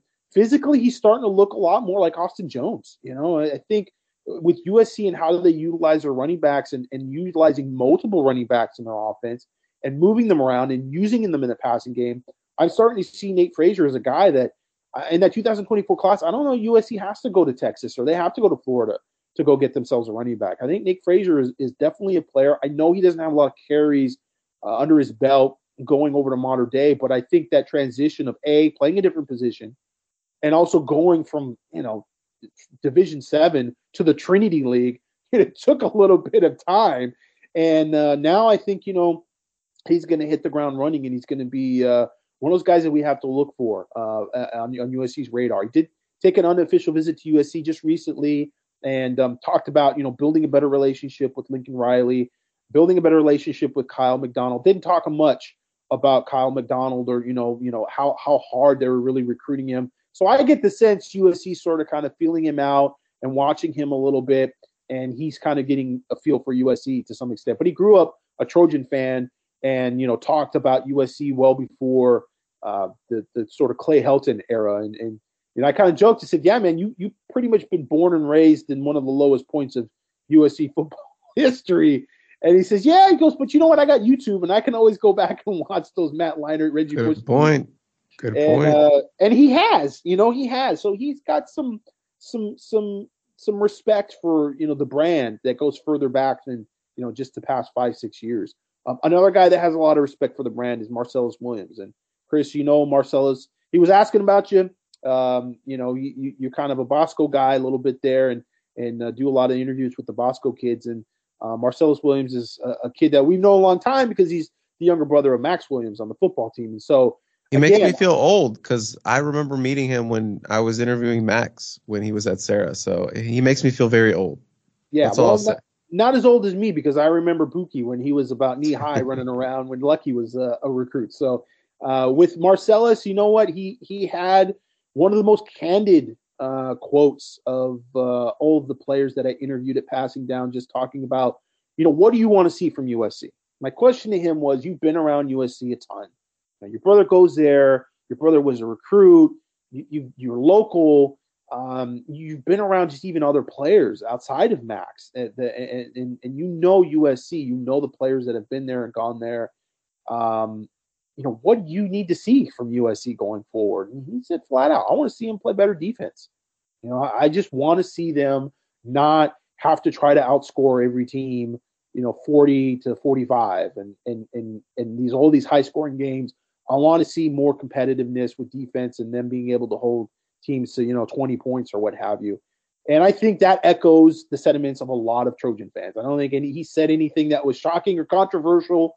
I think he was just being real and he was It's refreshing to hear that.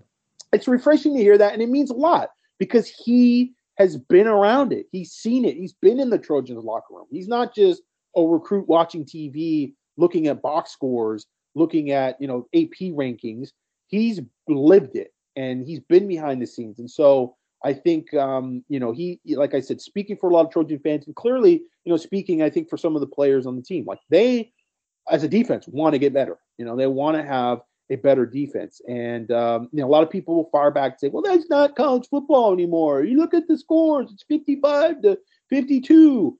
But I saw Georgia absolutely dominate a team that kind of played those games throughout the season in TCU and Georgia plays defense. And so I think um, you still got to play defense in college football. And you still got to run the ball. You still got to block and tackle. You still have to do the fundamentals. And I think that's where USC defensively were lacking last year. And that's where you got to see a lot of development. So we talked to Marcellus Williams. You know, he's going to be at USC again. He's going to check him out. But he's a St. John Bosco kid. And, you know, that he's he's not uh, convinced, I think, uh, uh, right now in terms of player development and the defense. Um, he's got to see more from them. He's going to make his decision probably before senior season. Some people pointed out, you know, how's the defense supposed to convince him? I don't know that they can before that point. But I also tell you that if the defense plays much better and he's a local guy and he's got his brother there and you've seen that actual development from the defense, that any commitment during the summer doesn't mean anything uh, at that point, uh, that he could be flipped uh, by USC. So I, I, wouldn't put too much stock necessarily in when he commits. It's uh, more of uh, the product on the field that USC is showing on the defensive side of the ball. Uh, Isaiah Rubin is another player that just recently got a scholarship offer from USC. Uh, originally from Vegas, played at Desert Pines High School, just recently transferred to Los Alamitos. And so he's a cornerback. Watched him a little bit. Didn't do a whole lot. You know, he's playing over the slot a little bit. Um, pretty fluid as an athlete, got decent size, young guy. Um, you know, we definitely need to see a lot more of him. It's one of those things where I actually filmed a bunch of players, but it was sporadic. You know, it was one of those things where it's like, okay, Nate Frazier, I can kind of focus on him on offense, right? But then when you've got Marcellus Williams out there, you've got Isaiah Rubin out there, you've got Jason Mitchell playing cornerback, which I wanted to see because, you know, he's sort of locked in now to playing defensive back, which I always felt like he really wants to play receiver. But now he's like officially, nope, I'm going to be a defensive back in college. That's the way it's going to be. And so, you know, I can play corner and I can play safety. And I go, all right, 6'4, 185 pounds ish, uh, 190 pounds. I, I want to see you play corner because that's um, tough for guys that tall. And so I'm still skeptical. I, I come away thinking he's probably more of a safety. And I do think the rumors and the talk of him being more of like a nickel backer guy, you move him up the line of scrimmage, are still very intriguing. Also, curious to see how hard USC recruits him going forward and sort of where he ends up on the board because I do get the sense that when he was going to reclassify, USC was not really an option for him. And he talked about if he would have committed, it would have been to Utah or Florida State. Uh, Utah, obviously the trendy pick, beat USC, win the Pac-12. You know, I, I think that um, you know there's there's that aspect. It's a little closer to home as well. Florida State was all about NIL, so I think um, you know, going forward, now that he's going to be a 2024 commit, um, we're going to see how that goes uh, with USC and, and, you know, how hard they recruit him and position wise, you know, their vision for him, etc. He talked a lot about uh, Bookie, uh, Bookie Radley Hiles and, and sort of that relationship that he had with him. And he's got a good relationship with Donte Williams. And Donte Williams was the guy that offered him region, uh, originally. Um, the one of the last guys I talked to was Dylan Gre- uh, Gresham, uh, the 2024 uh, wide receiver out of the San Jacinto High School, a guy that uh, I think he led CIF in receptions last year. He had like an insane amount of, of receptions, like 90 something, and like uh, you know, I think over a thousand yards receiving, uh, crazy numbers, and uh, was offered a scholarship by Luke Huard. And talked to Luke Huard a bit. Didn't mention Dennis Simmons very much, and has not spoken to Lincoln Riley. So it's one of those scholarship offers which you go, okay. Again, you know, scholarship offers don't mean a whole lot. They don't necessarily mean this recruit is a priority recruit. And when they don't talk to the head coach, it always sort of kind of lingers like, all right, well, we'll, we'll put a bookmark on that one and we'll come back and see if, uh, you know, he takes an unofficial visit and actually gets to have a sit down with Lincoln Riley and to see what type of, uh, you know, press they put on him. And, and it gives you a better vibe as to, you know, what, uh, where he may, may end up on the board. But, um, you know, a slot receiver, a guy that we saw, um, uh, you know, just he he was pretty dominant in that uh, that tournament. I mean, he had some really really good catches, some some 50-50 balls. He's not a big guy. I think he's listed like 5'11", 6 foot. He's probably that 165 pounds, maybe. Um, not a big guy.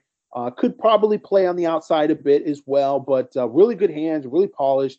Um, just a guy that catches the ball and, and is very, very uh, great, great ball skills. And uh, I think you know, it's going to be interesting to see again, uh, priority wise, when we look at this receiver class, where he ends up in the grand scheme of things. USC is going to have to recruit some receivers uh, this this cycle. Now, are they going to be high school guys or are they going to be transfers? We don't know yet, but you have a very heavy junior class right now in terms of eligibility for USC, and so they're going to have to get some guys on campus uh, that are going to be either freshmen or guys that are come in uh, uh, for as transfers at the wide receiver position. And then uh, 2000 class of 25, I think, is going to be probably a little more of a high marquee impact player type class. One of the guys that jumps out immediately is Madden Faraimo, uh, the six foot two, uh, six foot three, 215 pound linebacker who uh, played at uh, Central Catholic last year and has transferred since to JSerra High School. Uh, plays some safety, but I think is transitioning just physically into being more of an outside linebacker. USC is looking at him as a linebacker and probably the best looking prospect there of the 2024 and 2024 five class. Uh, he is a dude. You know, he walks by, and uh, I was there with Adam Gorney, the national recruiting analyst for Rivals. I know Adam for many years because you know we were over at Rivals for 13 years, and so Adam and I were just kind of hanging out. We're talking and we're looking at guys, and I see uh, Madden walk over, and I go, "Who's that kid?" Because that dude looks like a dude, and we didn't recognize him immediately. He has hair and cornrows and what have you. And uh, uh, Adam walked over and, and, and chatted him up a little bit. I was doing another interview at the time, and he came back over. He goes, "That's Madden, Madden Faraimo." I go, "Oh, geez." man, he's looking like a guy. And so, 2025 class, you've got guys like uh, Dijon Lee, and you've got Jet White. You've already got some guys that are sort of earmarked in that class that look Noah like, Mikel. Yeah, uh, yeah, and and the Nasir Wyatt. Um, so that that class, I think, you know, when you talk about the heavy hitters up front, the marquee guys, you go, okay, these are guys that you know within the first five games of their freshman year are going to see the field. 2025 class has more guys like that locally than 2024 right now, as it seems. Um, talked to uh, Bishop Alemany, wide receiver Philip Bell. He just got a scholarship offer from USC, and so that's going to be uh, one that USC is going to recruit pretty heavily. I also talked to Pittsburg safety Jaden Hudson, who kind of aloof about USC. You know, USC's got to really recruit him pretty hard. You know, they don't recruit the Bay Area really hard. And so he has yet to uh, visit USC and wasn't going to visit while he was down here at Passing League. So USC is going to have to try to rope him in at some point during the spring and work on him. He's definitely one of those guys that's I think uh, looking elsewhere right now, but was excited about the scholarship offer from USC and interested. A good-looking kid, you know, a good six one, almost six two, uh, safety, played pretty well for KT Preps. and was a guy that um, you know certainly you see why you know he had those scholarship offers early, but um, a dude that just doesn't have a whole lot to say about USC. You know, right right now he's you know he's interested, but he's got to learn a lot more about USC. Gerard, your your breakdown of your time at passing down actually has made me a little bit excited to get into my first seven on seven event of 2023. I know sometimes I complain about, sometimes we complain about it. We go to events and stuff, and there's not a lot of talent to record for our purposes as USC football writers. But I do get excited when you get out there and you know get some good plays on on tape, see some teams be competitive, and you know see see players that you know they first got their offer, maybe they were a sophomore, now they're going to the senior year, just see how much they've changed. Like you were talking about Madden, seeing how their bodies change and then just getting older and developing more physically. So I am excited to get out to an event and, and, and check out the first one of 2023 for me at least. Yeah, maybe you'll get out there. You, hey, there's always Vegas. There's always Pylon up at the Mecca in Mesquite, which is barely Vegas. I mean, it's not really Vegas. It's Nevada maybe you and JP could go out there and uh, you know he can uh, get his five star quotas in. Five star quotas. You said you're worried about JP not going out to events this offseason because not a lot of five stars out there right now. Not, not a lot of five stars out there. 24 class, yeah. But Madden Faraimo is a five star, but he definitely looks apart. And we had a write up about him. There's a lot of tradition there with his family and connected to USC, and so uh, definitely check out that article. But uh, he's a five star, and I think um, having watched him just a bit in, in passing down and uh, you know just physically, I think he's one of those guys you kind of say, yeah, definitely.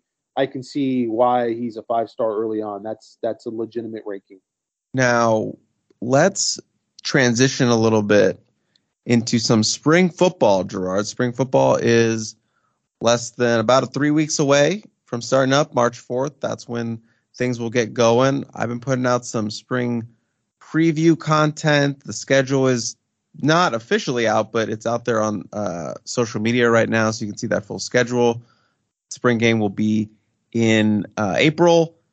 Gerard, we, we wanted to talk about just like a quick little spring football content, as as in five players. We each we're going to talk about or list five players that now, is it five players that USC fans should be watching if they were, you know, watching spring football practice, or five players that we personally are excited to see and hear about in spring in spring camp?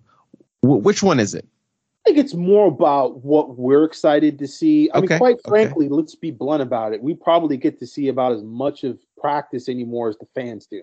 So we kind of have to wait almost to the spring game to really get a good feel for who looks like what full speed and pads. Unless, you know, they they let us, you know, go into a scrimmage and actually see some football. I mean, if it's like what it was with fall camp, we're not going to see a whole lot of anything. You know, it's going to be a bunch of uh, stretches and a little bit of uh, indo uh, early on in the practice, and then we're quarantined off uh, to a dark room somewhere with no air conditioning. Um, so yeah, I think it's more about what we're excited to see, and it's basically on paper. You know, some of the players that are coming in and position battles, I think, are always very intriguing. And uh, that transition from either another college as a transfer or coming from high school, and, and sort of the impact that addition makes on the roster for this spring. Yeah, so we have. I kind of went with excited as as you mentioned. So I have my five players. You have your five players. I'll go first because you just did a big talking point on passing down. So I'm gonna name my five, and as I go, I'll I'll talk a little bit about why I'm excited about them. You can jump in whenever and tell me you shouldn't be excited about this person, or Stop oh that person. Excited, Chris. Stop being excited. So first on my list is Jamil Muhammad, and you're actually the one who's been pushing Jamil Muhammad a lot, and it's sort of rubbed on me uh, over the course of you know since he's committed to USC. He's not someone who's getting maybe a ton of shine outside of you know us talking on this podcast, but it start the buzz is starting to get there for me because uh, today uh, one of his family members posted him squatting what looks like 505 pounds which is a lot, and it's really impressive to see, and it's getting a little people excited. So I just you know recency bias of seeing that clip today. He's on my list, so maybe that's a mistake, but for the most part, I want to see Jamil Muhammad out there, and I'm a little interested to see where he kind of lines up because he could maybe be a middle inside linebacker, or maybe they're putting him out on rush end. I don't really know where he's going to end up, so I'm uh, excited to see where he kind of ends up playing in this defense. Very versatile, so maybe he can play jump between both spaces. So we'll see. Especially that rush end room is very packed with guys: Solomon Byrd, Romello Height, Korey Foreman. You have David Peavy and Braylan Shelby come Shelby coming in the fall. You have Jack Sullivan who could probably play that spot too. So a lot of interesting pieces for that room. I'm excited to see where Jamil Muhammad fits into all those uh, within that that front in terms of you know middle linebacker or rush end. So that's a guy I'm really excited for. And then I have Kyon Barrs up there. I know he was on my top ten list higher than he was on yours, but I think you know obviously defensive line, interior defensive line is still a very big need for them. But I really want to see what he's able to do in spring because I think he's going to have a lot of reps and opportunity. I think he's going to be thrown out there like, hey, this is your starting job and it's yours to lose. So we, we need you. So we'll see what that looks like. And I just want to see him play. I want to see what he looks like. You know, obviously we've seen a little bit of him when USC plays Arizona, but haven't really gotten to see him up close uh, that much. So I think this is going to be a good opportunity. I want to see how big he is. Want want to see all that, and just keeping with the front. Anthony Lucas is obviously. I'm not. I'm sure he's on your list as well he's going to be one of the big key storylines of spring camp. Where does he line up? How big is he? Is he going to be a Bubba moving forward? So where does he line up? Do they stand him up and rush him at rush end? Is he straight hand in the ground?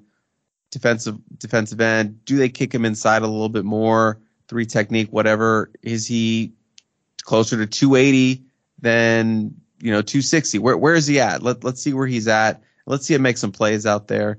Then I have Zion Branch. I think I was really excited to see Zion Branch as a true freshman, just seeing him in, you know, those clips of him in summer workouts. Obviously the knee injury wasn't great, set him back, but he was ahead of schedule. Saw him suit up a couple game days, you know, got some warm ups in, so he's on the right track and I know he's very hungry to get back on the football field and I think it's going to be a good spring for him. So he's like an addition for this this defense because he didn't play last year. So excited to see. Don't sleep on him. Top 50 prospect in that 2022 class. I would I would have bet money that he would have been starting at some point uh, last season. That's, so I'm excited to see what he does in spring.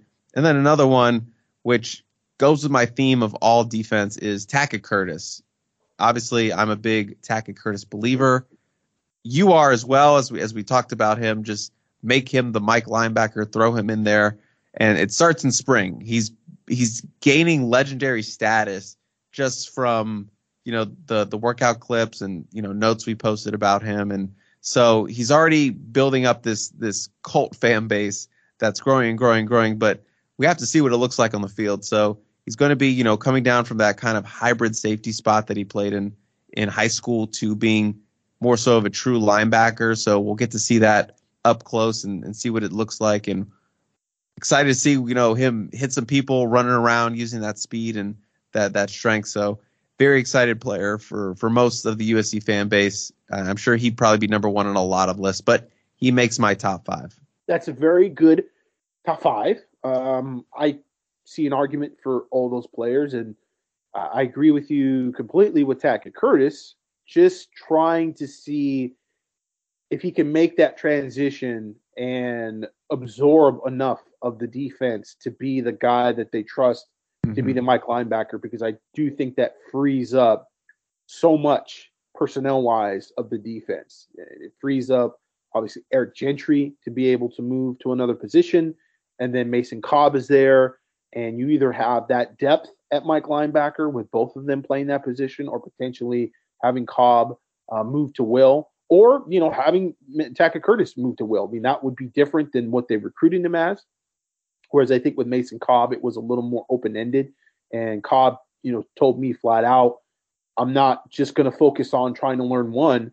I want to learn both because at the next level, I'll get drafted, and I just want to try to get on the field. And I think that's a great philosophy to have. Uh, certainly, if you're looking towards your NFL ambitions, that's something that I think you have to be very uh, aware of. That you know, special teams, you know, just getting on the field and, and making a splash, being able to just make some plays to to get on that roster, and so that's what Mason Cobb is his mindset is coming into this spring. And so I think that also gives you a little bit more room to potentially scoot him over to Will if you feel like Turkey uh, Tackett Curtis can take that uh, Mike linebacker and be able to be the quarterback of the defense. It's a lot to ask of a high school recruit, especially a guy coming from uh, you know a smaller level of football. You know, he's just not only trying to acclimate to LA and college, but the speed of the game and, and all these high school players are having to adjust the speed of the game but some more so than others so it, it might be a lot to ask of him but still being able to see him and, and watch him to some extent and, in the spring game you know sort of the finished product of 15 practices and the off-season workouts what does tackett curtis look like um, i think uh, i agree with anthony lucas of course you know physically, where does he come in? He left Texas A&M at 275. You know, does he come to USC a little bo- a little heavier? Is, is, he maybe even trying to lose weight to be more of an edge rusher? We talked a lot about how USC needs to have that interior pass rush, and he's a guy that if he really embraced that, could be you know a fantastic three technique, and ultimately that might be where um, his bread and butter is if he's looking at the next level as a player. Uh, but nevertheless, seeing how they use him. You know, they use him exactly like Tuli Tuipulotu. Do they use him outside and inside? Um, or does he sort of see, you know, one position more than the other? Like you said, there's a dearth of edge rushers right now. You know, Jack Sullivan, you add to that list along with Jamil Muhammad, who I assume is going to play more as an edge guy than an inside guy, just mm-hmm. because that's what he did at Georgia State.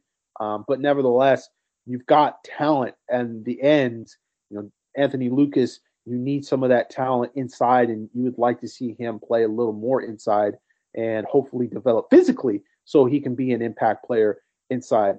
another guy I would have on my list is Jarrett Kingston. Um, just him coming in and seeing how comfortable he is in this offense and the left side of that offensive line, which is going to probably be pretty new. Um, Ethan White, I don't think is on campus yet. He's going to come in later in the spring, so he wouldn't be a guy that we're looking at for spring ball, but Jarrett Kingston is, and just seeing if he's real deal, you know, seeing if he's that left tackle franchise level player, um, and uh, if he's able to win that job outright. Because the other guy I'm interested to see is Mason Murphy and his continued development. So, you know, that sort of are they going to use Mason Murphy to compete at left tackle with Jarrett Kingston, or does Jarrett Kingston sort of walk in and and take that job right away. I think that's an interesting potential battle. And if Mason Murphy's not playing or competing for the starting left tackle job, where does he fill in? Does he go to right tackle and he's playing and competing against Michael Tarquin, or can you bump him inside? I think you know he's that sort of wild card that really upgrades the offensive line in terms of depth, in terms of having another player that's athletic and mobile and can play many different positions because you're going to have to use depth on that offensive line at some point during the year. It's just going to happen. You're going to have an injury. You're going to have a guy go down. You're going to have to move guys around. And having a sort of ace in the hole uh, in Mason Murphy who can play multiple positions is big time. Uh, Jonah Monheim similar, but I think Mason Murphy uh, is definitely the guy that's already shown he can kind of bounce around uh, both right and left tackle. I would just be interested to see what he looks like inside.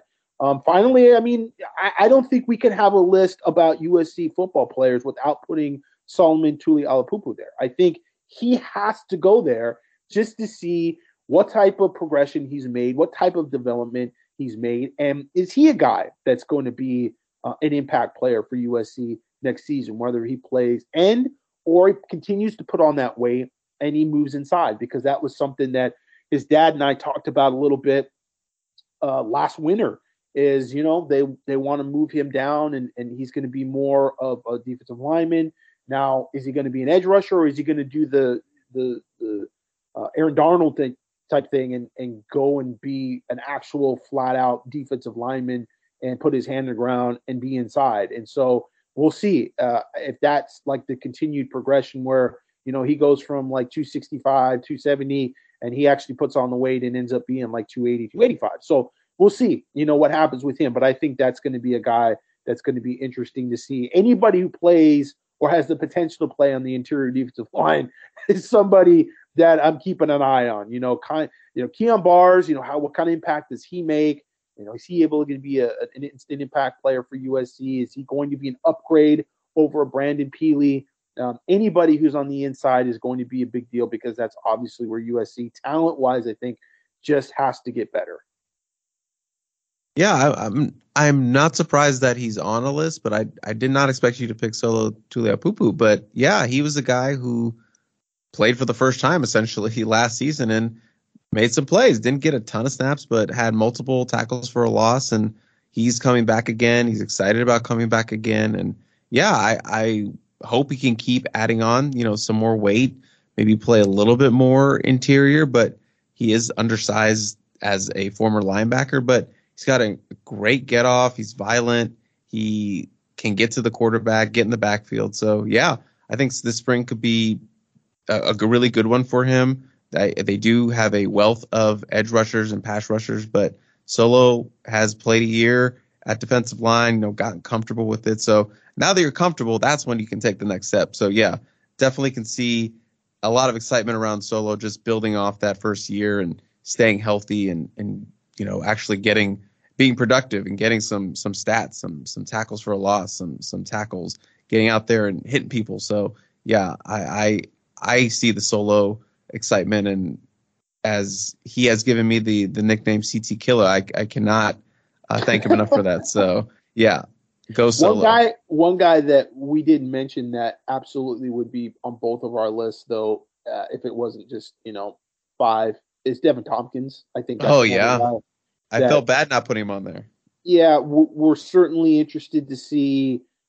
I mean, his continued physical development. You know, that's kind of the first thing that we saw with him and you know whether that it, it, it parlays into his effectiveness as a defensive lineman and sort of where that takes him. It's sort of like with Solomon Tuliaupupu, is he going to, you know, shift inside and continue to put on the weight, or is he just going to stay as more of a strong side end guy?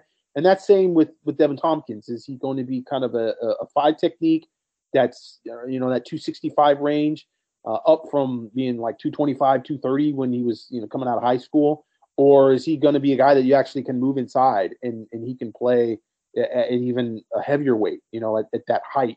Uh, so that's an interesting, intriguing player that, you know, has a lot of physical upside there. There's a lot of players that, you know, we can look at and, and talk about in terms of, you know, their development with a, a year under their belt of the staff and another off season, a full off season where everybody, I think, most importantly, has a better idea of where they are from a self evaluation standpoint. The players sort of have a feel for the system a little more, and so they can kind of see where they're at and and maybe if they want to move, you know, where they see an opportunity.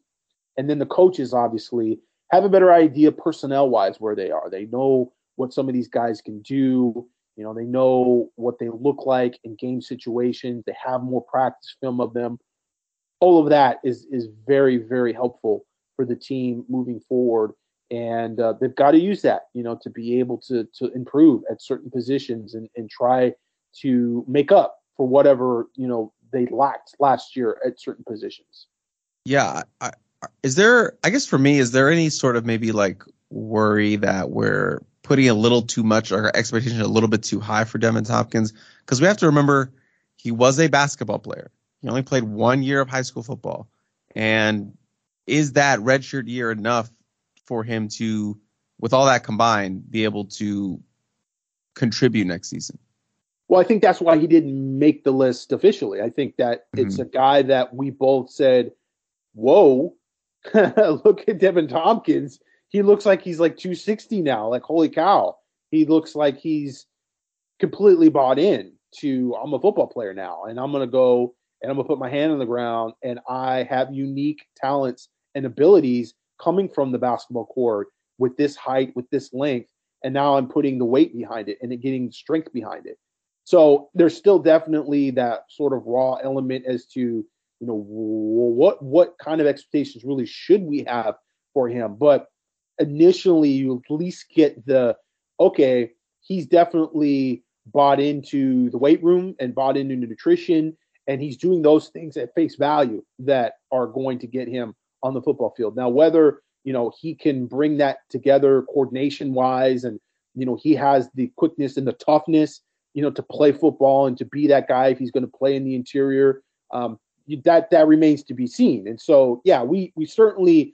I don't think we were hyping him up. I think we've just said, hey, this is a guy that you know physically is looking like he has a good amount of potential, and he's put the weight on his frame that he needs to to be able to be a guy that USC needs.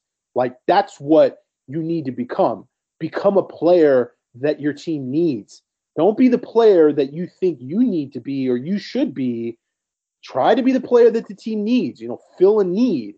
And with a guy like that who has his physical tools, you say, okay, you know, there's some optimism there. And so I think it's, you know, optimism more than it is expectations at this point for Devan Thompkins.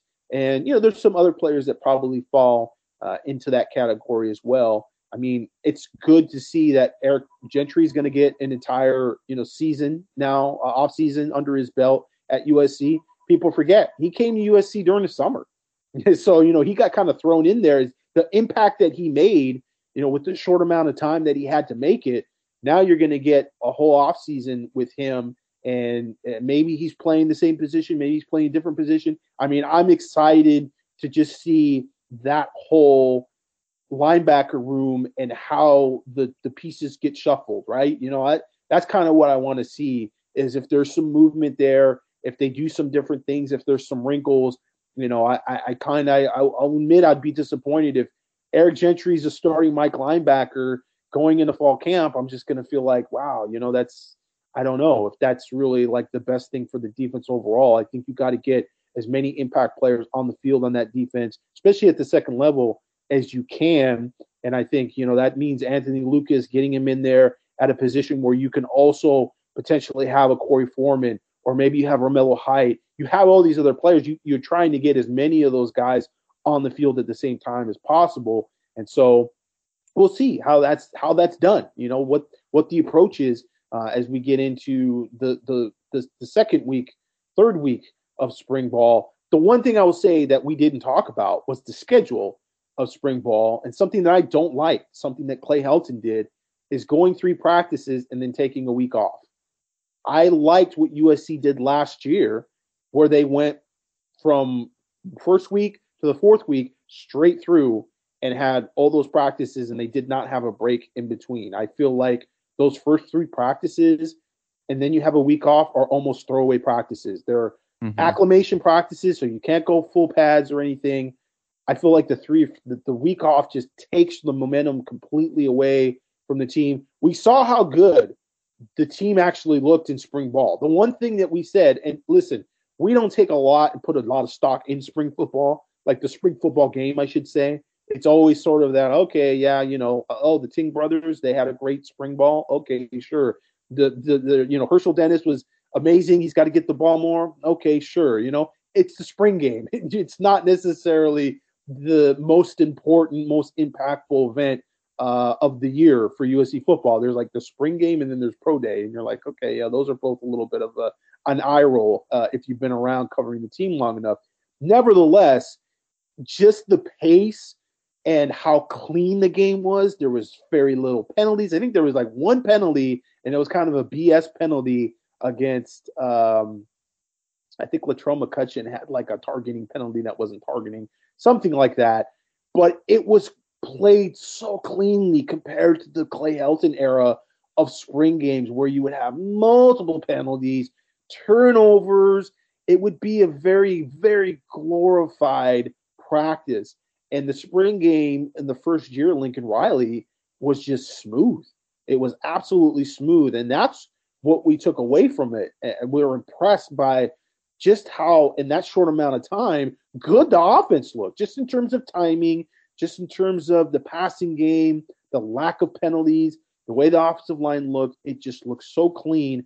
That's going to be interesting to see this time around because you're going to have that that that gap, uh, that week off in the schedule, and I just I don't know. I think that the team is better off when they get it all just in one foul swoop. One more random category that I'm inventing right now is the five Trojans I'm most excited to see when they come out of the tunnel the first day of spring. Because that's always as something we were talking about, like seeing their how their bodies have developed since winter. For me, it would be Devan Thompkins, Anthony Lucas, Eric Gentry, Elijah Page, and then Amarian Peterson, just to see if he's actually real. Amari Peterson, yeah, that's uh, to see if he is as big as he looks on film because I think he's yeah. only listed at like six foot and a half, six one, and we watched him on film. And again, we don't have a ton of reference for Wichita Falls, Texas high school football, but I mean, he looks like he's six two and he's like two twenty. I mean, he looks like a big dude uh, at the Bruiser. high school level on film. So yeah, I mean, that's always something you know with the high school guys to see you know how big they really are if they're guys that you know we haven't seen in person before. Um, like but, Devan uh, Thompkins last last off season. Yeah, Devan. I mean, we knew he was a tall, kind of skinny kid, you know, rangy. But yeah, when we saw him looking at you know like 250, 260, it was like that that that that's Devan Thompkins. He's looking like a guy, and and again, looking like he bought in to the offseason football program. That's always the thing. That's going to be the question with Anthony Lucas. That's going to be the question with some of these defensive linemen. Are they buying in? Or, of course, you know, we've talked about this before as well the philosophy of Alex Grinch and whether they don't want to have a bunch of 300 pound, you know, 290 pound defensive linemen. That that could also be it as well. But you want to see Anthony Lucas come in and look like a dude. I know talking to Brian Perroni, he was a bit surprised when they saw Anthony Lucas in the spring game for Texas A&M. They thought he was going to come in at around 280 and he showed up at like 270 and he was more of an edge rush guy for them. And so, you know, obviously with Texas A&M, they had a complete stacked recruiting class and they already had a bunch of good defensive linemen already there. So maybe it's a little different there as opposed to USC, which you just, you know, you've got Stanley Ta'ufo'ou and you've got uh, Tyrone Taleni, and these guys are, you know, 260, 270 you need some more size uh, on that defensive line. Kyon Barrs is definitely going to be a guy that brings in more size, but you kind of hope Anthony Lucas comes in and he's looking like the kind of guy that you want to put, you know, his hand on the ground and be a defensive lineman. Not and so even much. Earl Barquet. You hope he's like over 300 at this point. Yeah, I mean, Earl Barquet is a guy that I liked what I saw from him in the limited amount of snaps that he got, the flashes that he showed. I thought he actually did a really good job um, you know, being disruptive in the very few reps that he actually got. I don't know why he got so few reps. Uh, I think, you know, you watch his film from TCU, he looked like the prototypical sort of very mobile defensive lineman that uh, Alex Grinch likes to use. So he's a guy that um, I, I, would like to definitely see more of. I, I just think USC's got to have better athletes inside that are bigger, stronger, faster, just period across the board. I, I think if you're looking at a team that's going to be competitive – in a playoff series in a in a, in a playoff game. Um, not really a series. I mean, a series of games that you have within the playoffs in football. I don't think that what we saw last year is anywhere near that. I think that's a team that gets blow out, blowed out in the playoffs. I think it doesn't help for USC to go to the college football playoffs. I know a lot of people uh, got upset, you know, because the shotgun was saying that they weren't uh, they weren't ready for the playoffs, you know, and it wasn't so much, you know, they deserved to be there. It's just, are you ready? Are you as a program ready to go there and not embarrass yourself? Okay, we've seen USC get embarrassed uh, too many times in some big games here in the Clay Helton era, and you want to see them come out and be at the very least competitive when they get that opportunity because that lasts. I mean, we talked about TCU and that loss and how it it it, it just it, it was bad, man. It, it, a great season. TCU even getting in the college football playoff is a huge deal for them. But truth be told, that was a bad loss, and it's a kind of loss where you go, you know, maybe you weren't ready for the college football playoff. Maybe you were better just going to the Cotton Bowl or something like that. You know, being to that level, you want to be able to go there and be competitive. And to be fair, Oklahoma, when they got to the college football playoff, there's a couple games there where they weren't very competitive either. So, you know, that's a big question, still looming a little bit with Lincoln Riley and certainly uh, with the defense. It's, um, you know, don't just get there. Don't just be happy to be there and say, yeah, we made the college football playoff. Go there and act and, and look like you belong there. Let's move out of spring football and into some coaching moves from opposing schools that Gerard we have here to end the main part of our show before we go into listener questions. So can you kind of run me run me through some coaching moves with the old rival Oregon Ducks?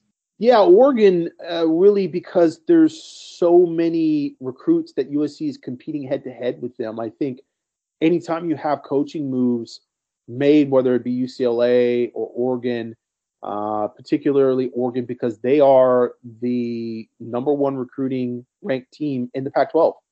And so USC is trying to continue to beat them in recruiting. And, you know, they're going to have to beat them on the field, I think, this season to beat them in recruiting. And this is going to be the first year in a couple years that, uh, you know, we've seen them head to head. Obviously, 2020 is the last time they played Oregon and they lost to them in the Pac 12 championship game in that abbreviated season at home, a game that everything was lined up for USC to win.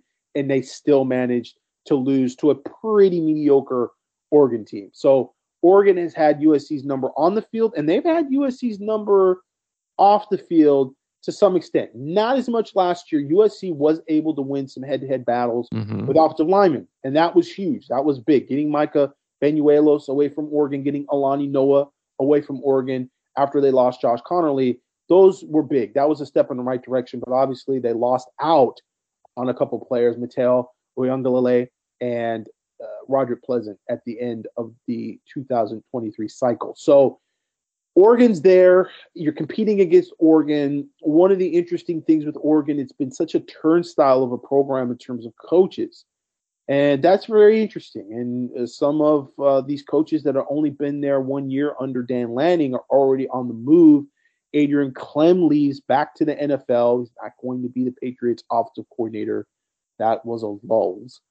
Um, but he is going to the NFL, and they've hired Al A'lique. Uh, yeah, Al A'lique, I believe Terry, who was uh, an assistant offensive line coach with the Vikings, and he'd previously been in a, a, a like a grad assistant, I think, um, offensive assistant for Oregon. A pretty unknown commodity here as a coach, a younger coach it looks like Oregon really is just going all in on just recruiters. They want to bring in guys that can recruit.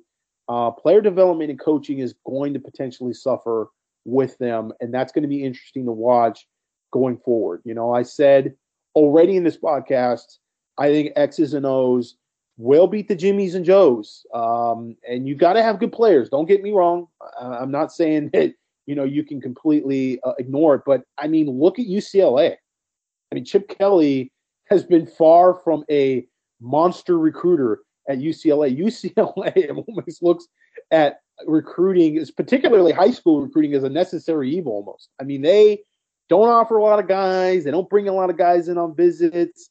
Uh, you just don't hear a whole lot about UCLA recruiting, but UCLA was pretty good football program last year and uh, really has built their program completely on the system and uh, Chip Kelly's system and and what they they do on the football field in terms of development. And so we'll see what they do this year. Obviously, they don't have DTR there, and um, they're going to have to make some some some moves. They got Dante Moore, which is really the only big time recruit uh, that they've got really uh, under Chip Kelly, and we'll see how much he plays early on. But uh, I think that uh, you've got to have player development, and you've got to have good coaching first and foremost. And uh, if you're able to bring you know top talent in on top of that, like Pete Carroll did at USC, then you're talking about an elite program.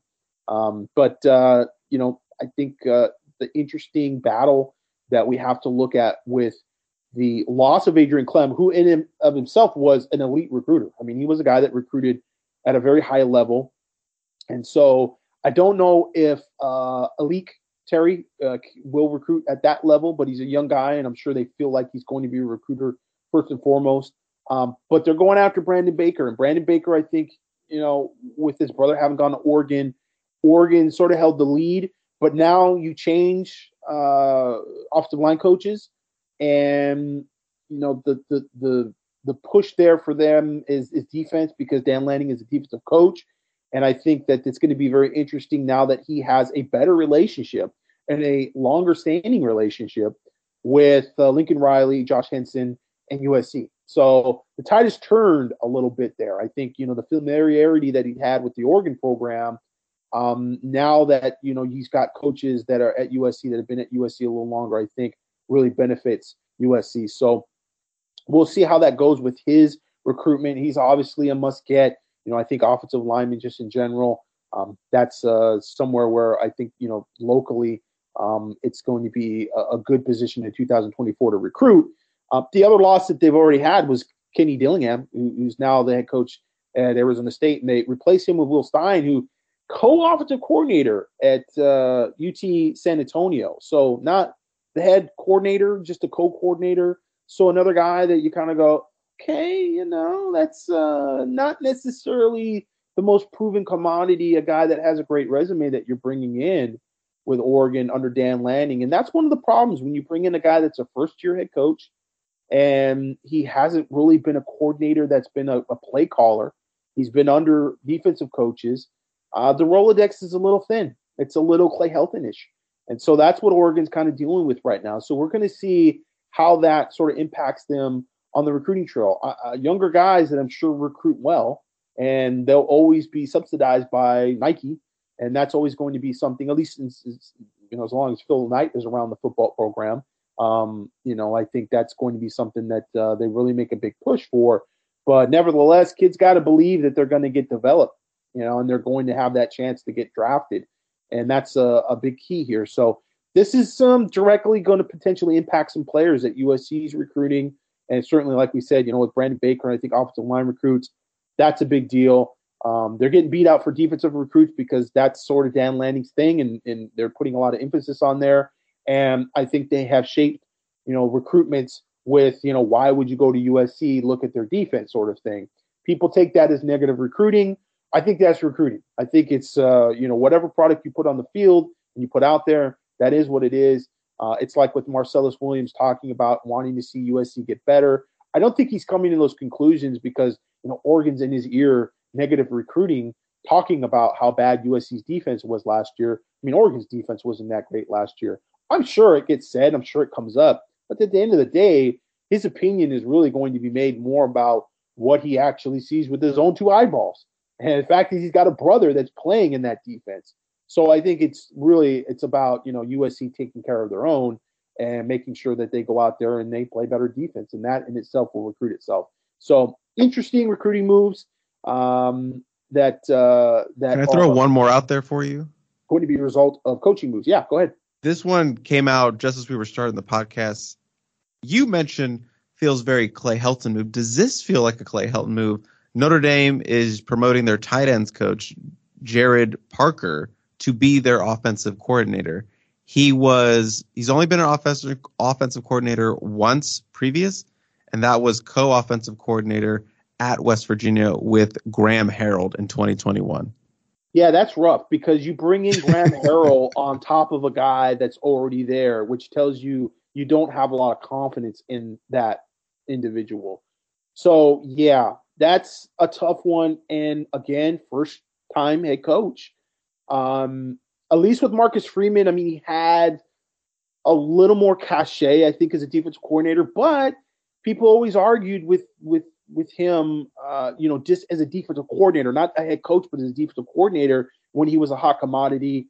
That Luke Fickell was the guy that was running that defense at Cincinnati, and that you always have to look at that. You always have to consider is the head coach the guy that's really put together the culture, does a lot of the play calling. You know, how much responsibility do you have as a coordinator? If it's a guy like Alex Grinch that's all him. I mean, Lincoln Riley's the offensive coach. He's offensive play caller. You know, now you can make those questions about Josh Henson, if you're looking at Josh Henson to become your offensive coordinator, you say, well, how much did he really contribute when you've got Lincoln Riley there? We know Lincoln Riley is sort of the mastermind of that particular offense.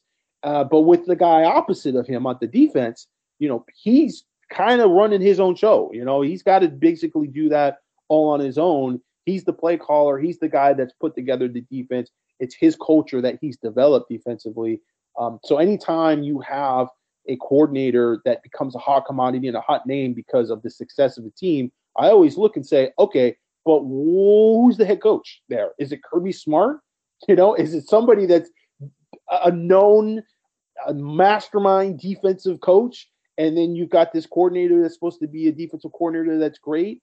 Well, okay, maybe, maybe not. You know, and that was kind of where Dan Lanning came in, where he was under Kirby Smart at Georgia and he was like a co-coordinator, and you're just going, okay, but you know, how much responsibility did he have for creating that product on the field? And a lot of times people are disappointed because they think they're getting, you know, that defense or getting that playbook. And, and cer- certainly there's some familiarity with it. There's some cohesiveness there, but it's not necessarily like that coach actually knows how it's done. I mean, we can look at USC with Clay Helton as a perfect example. You don't have to really look at Notre Dame or Cincinnati or Georgia. Just look at USC. Just look at the fact that Clay Helton never called plays at USC. He called some plays when he was at Memphis, and he came to USC as a quarterback coach because that Memphis offensive staff, the co- whole coaching staff, was fired. So he comes to USC as a quarterback coach. Then he was kind of default promoted because Lane Kiffin decided to fire Kennedy Polamalu after they butted heads after that disastrous 2012 season. And you have Lane, uh, Lane Kiffin there as the head coach, but the play caller and the guy that's run that def- uh, that offense, who, developed that offense, installed the offense. It was his offense, okay. And then after that, you have Steve Sarkisian come in, another guy that calls his own plays as a head coach, who develops and designs the playbook.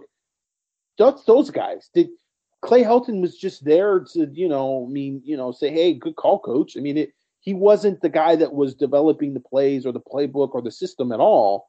So you were not getting that from them. You weren't really getting like, wow, you know, USC's not been very good, but the offense has at least been good. So let's go ahead and and keep that guy around. Well, that guy was the head coach that you fired. And if you didn't think the offense was good enough to keep him around, then what the hell are you doing promoting the guy that's not even responsible totally for that offense? It's basically one of those things like you can steal somebody's cookbook, right? And you can get a recipe and you can do it exactly like the recipe says in, in paper on paper.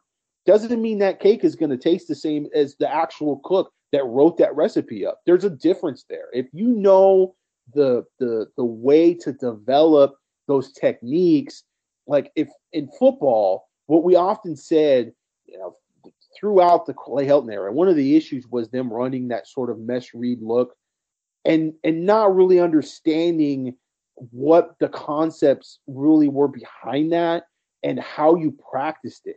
It's like one thing to go like we're going to do this and see it on film and like have somebody's playbook and go, "Okay, that's this sounds good. This will work for our team." And actually knowing how to practice it and how to do it. Like going to Centennial High School and watching Matt Logan run the read option is like they practice it in such a detailed way. You can see everything how it's set up it's it's very unique. They do it a certain way. There's something that works and it's repetition. But then you go to USC and you're watching this like that's a half-ass way to practice the mesh read. Like, why are you even running that? Well, you and your quarterback, you're not even running your quarterback, and you're still running this long read look, and you're just giving the defensive end another second to get to your quarterback because they know he's not going to run. That's the kind of stuff that you see when you don't have when you have coordinators that aren't the ones that are the architect of whatever playbook that team is running. Okay. Well, I asked a simple reaction, and Gerard gave me a very detailed breakdown. That's what you get on composite two star recruits when you listen to the Cilantro Boys. And you with that, look Gerard, inside Pandora's box. and with that, we're going to move on to listener questions. And just a reminder if you want a question to get on our podcast, you can email us at podcast at uspeople.com. Just make sure you put the composite, two star recruits, cilantro boys, 10K Hurricane, whatever it may be. It'll that means it'll end up in my inbox. We don't have a ton of questions, right? We only have three, and I'm doing it where I only pick a certain number of them because if I gave you all the questions, it would add another two hours to the show. As much as people want that, there has to be some sort of limit. That is until a 24 hour live stream. But for now, we just have three, so that works out well. So we're just going to do these three. Are you ready, Gerard, to round out this show? We got to have some kind of law. We got to have some kind of law. This one comes from Chris in San Jose. GM, after a seemingly successful season, were you surprised, even disappointed, that USC was unable to flip any committed players during the December and most likely February signing period? Was that an unrealistic, unrealistic expectation? Thanks. Again, that's Chris in San Jose. I don't think that was an unrealistic expectation. Surprised, not necessarily surprised, but I think that there's certainly that potential. Again, when we see USC win double digit games during a season, we're accustomed to them having a lot of momentum at the end of the year and capitalizing on that on the recruiting trail. And you didn't see that. So, you know, there was a bit of surprise. And certainly we've rationalized, and maybe it's the devil's advocate. Maybe it's the sort of, you know, looking at the silver lining and and trying to be positive about it in saying that, you know, it, it, it's the lag that you see with a lot of programs where the on-field product is ahead of the recruiting response. And that hasn't been the case with USC in prior years, but that's also because in prior years, USC had butted up against winning seasons. You know, it, was winning seasons and winning seasons winning seasons. And it wasn't this sort of irrelevant, um, not being in the national eye, um, kind of stumbling through some eight win seasons with some four and five win seasons thrown in there. It's a very different, you know, sort of time for USC. And so, maybe that's why we see this lag. But we're going to see what happens with the 2024 class, and it certainly has not started out incredibly well for USC, where we see more decommitments than commitments from top players. Uh, but it is early, and um, we do have to keep in the back of our mind what happens with the transfer portal because USC has been pretty successful there. You know, we can talk about what they didn't sign down the stretch from the high school recruiting class, but not overlook the fact that they were able to get a guy like Dorian Singer. They were able to get a guy like Mason Cobb, Anthony Lucas, etc. So, you know, we have to sort of um, balance out not expectations, but, you know, our opinions based on results overall because they are new additions, whether they're high school guys or transfer guys. That's the addition to the football team this coming year. And that's what we're going to see on the field. Uh, that's going to either make USC better or keep them relatively the same, or they don't get better and they actually don't win as many games this season. Moving on, we have Rich in San Diego. He has two questions for us. Let's get to the first one first. Banditos, he called us Banditos, by the way. Two questions surrounding the latest coaching carousel. We often get kids for we often get on kids for transferring and not committing three or more years to their school. We see that Notre Dame OC left for Alabama right before spring practice, so now they're incoming transfers in class don't have an OC that they committed to. What are your thoughts on allowing just the transfers the option to opt out if a head coach, OC, or defensive coordinator defensive coordinator leave this late in the process? Okay. So ask that question again because I was reading something on my cell phone and I totally did not hear what you asked. Fair enough. Fair enough. Basically, Sorry, they're asked. Text message right now is kind of important, but go ahead. He's got sources blowing him up. Basically, they're asking if a offensive coordinator, head coach, or defensive coordinator leave like before spring or after signing day or, in February, should the transfers be allowed to transfer again, like opt out? Oh, I, it is. Know, it is. It is an interesting situation. I mean, it's a crappy situation for for for them to have you know with the Notre Dame situation to to have their the guy who recruited them to leave. You know, I guess specifically with Sam Hartman, the quarterback. But in the long run, I I think a lot of these guys are. Well, I guess with USC, you're picking a school just because you know, education. I think a lot of the transfer guys have a little bit more uh, maturity about the process and looking at it from an education standpoint and stuff like that, and seeing, you know, not necessarily all the football benefits of it.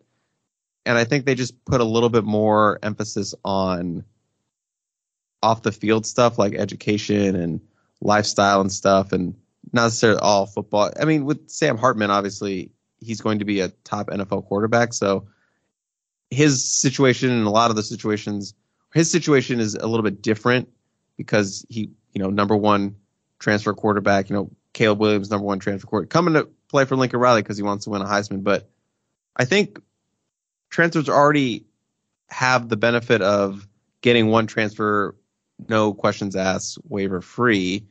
I think it would just open up more headaches if they could leave again so soon? I here's what I think. Truth be told, push comes to shove. If Hartman wanted to leave, he could. I don't think anybody would really. It would be bad PR for Notre Dame to try to hold him back and say you can't leave. And I think it'd probably be a bit of an issue with the NCAA. Um, I think transfers could really probably press it if they wanted to. Um, having said that, do I think they should be able to do that? I think, you know, truthfully, like Chris kind of alluded to, you can't pick colleges just based on coaches. And I understand it's a it's a big factor when you're thinking of the you know the offensive system and what have you. But I don't think that's really the question here. I don't think Notre Dame is going to go with an offensive system that is in a complete different direction than what they had projected uh, bringing in Hartman, right? Because you know it's like, okay, this is a guy that's going to be a starting quarterback. Are you going to turn around and run a, an offense that doesn't fit him? Of course not. That's that would be silly. So I think system wise, that's not really usually going to be an issue um, not with transfers, certainly. It's more of, well, I had this relationship with coach, blah, blah, blah. Well, you're going to make new relationships. You know, you just got on campus anyways. Yeah, you you, you liked uh, uh, Tommy Rees and he's a good guy, and and and all that. But at the end of the day, you know, you're going to have to learn to to have different coaches in your life. They're going to have influences, and you get to NFL. Some coaches you might like, some coaches you you might not like. You're going to have to deal with that too. So I, I think really you should be making decisions on colleges that there's things outside of just the coaches that impact you, you know, and, and you said education and, and sort of just the campus life and, and all these other things that I think do really impact players more than they realize it. And they get people in their ears though, and it's like, okay, you know, your NFL clock is ticking. Everybody's about the NFL, NFL, NFL. And every kid that you talk to, two star to five star, thinks he's going to the NFL. And a lot of these guys will talk, yeah, you know, I just want to have a someplace that I really feel comfortable for the next three years. And you're thinking yourself, yeah, yeah, because you know, so many guys are ready to leave for the NFL after three years. That's that's that's silly to have that expectation, but you know, that's sort of got to be their mindset. You know, they're going to think positively and they're going to will it to happen.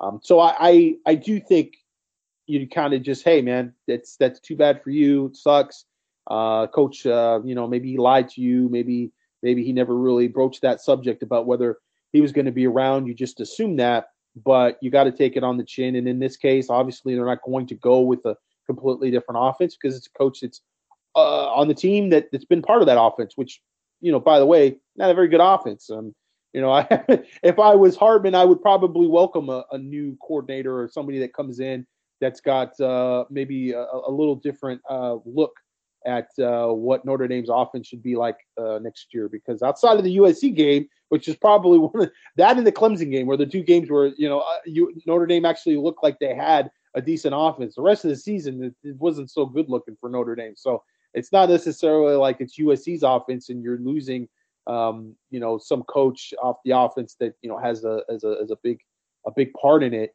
Um, you know, running back, and you're losing uh, Kiel McDonald. But even then, I mean, that your your system's not changing. It's it, it Lincoln Riley's not going anywhere. So, you know, you're yeah, it sucks. You you really like the the running back coach. You like the way he coached up his guys. You like the relationship you had with him. I totally understand that. I, I don't want to dismiss that totally, but at the same time, man, you, you you're gonna have a new coach. You, you'll you'll like him. He'll you'll dig him. He, he'll be a good guy. You're not gonna get some guy that's just gonna be you know, a complete a hole that you're not going to like. And the second question, using the same scenario, seems like head coaches have more have to have a first, second, and third option in case their staff leave for for jobs right before spring practice. Let's say USC's defense looks like trash the first three to four games, and regardless of the record, Lincoln Riley decides to cut bait with your boy Alex Grinch. I'm not sure why he's my boy. Would you would you think who would you think would fill the DC role on the current staff? Brian Odom.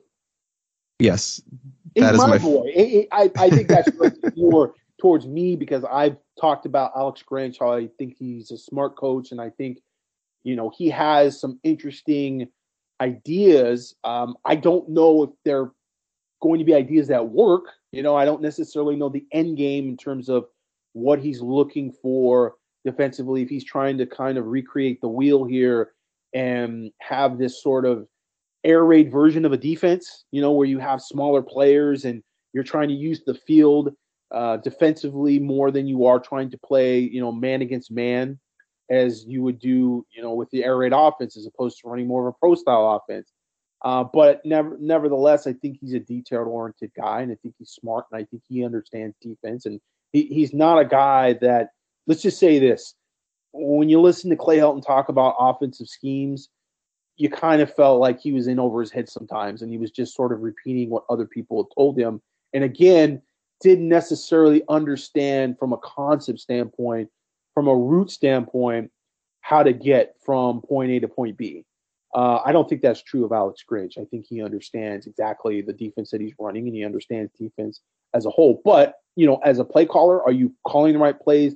Personnel wise, are you making the right decisions for personnel? You know, that doesn't necessarily mean that, you know, it's going to be the end result is going to be the right one. Um, but nevertheless, I see why Lincoln Riley chose to bring Alex Grinch with him and and, and chose to have him um, as his defensive coordinator at Oklahoma. I, I get it. I don't think that there's like a whole lot to question there. It's just a matter of results at this point. You know, what's going to be the result at the end of the season, or you know, if they're really that bad, you know, first four or five games of the season, yeah, you do have to make that decision. But absolutely, it's going to be Brian Odom. Brian Odom was uh, selected to be the defensive coordinator at Oklahoma when Alex Grinch had left early, and I think uh, there's confidence there in Brian Odom for sure to be the guy to probably take over uh, the defense at that point. Yeah, Brian Odom would be my pick as well.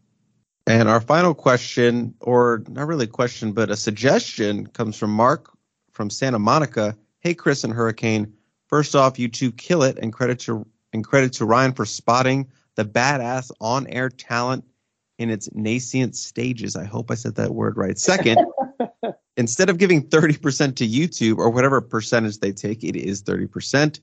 Why not just have people send you PayPal donations? You can just field them during the show you wouldn't have to give up a draconian percentage. Just a thought. Fight on. Go Meredith Schlosser and Trader Joe's.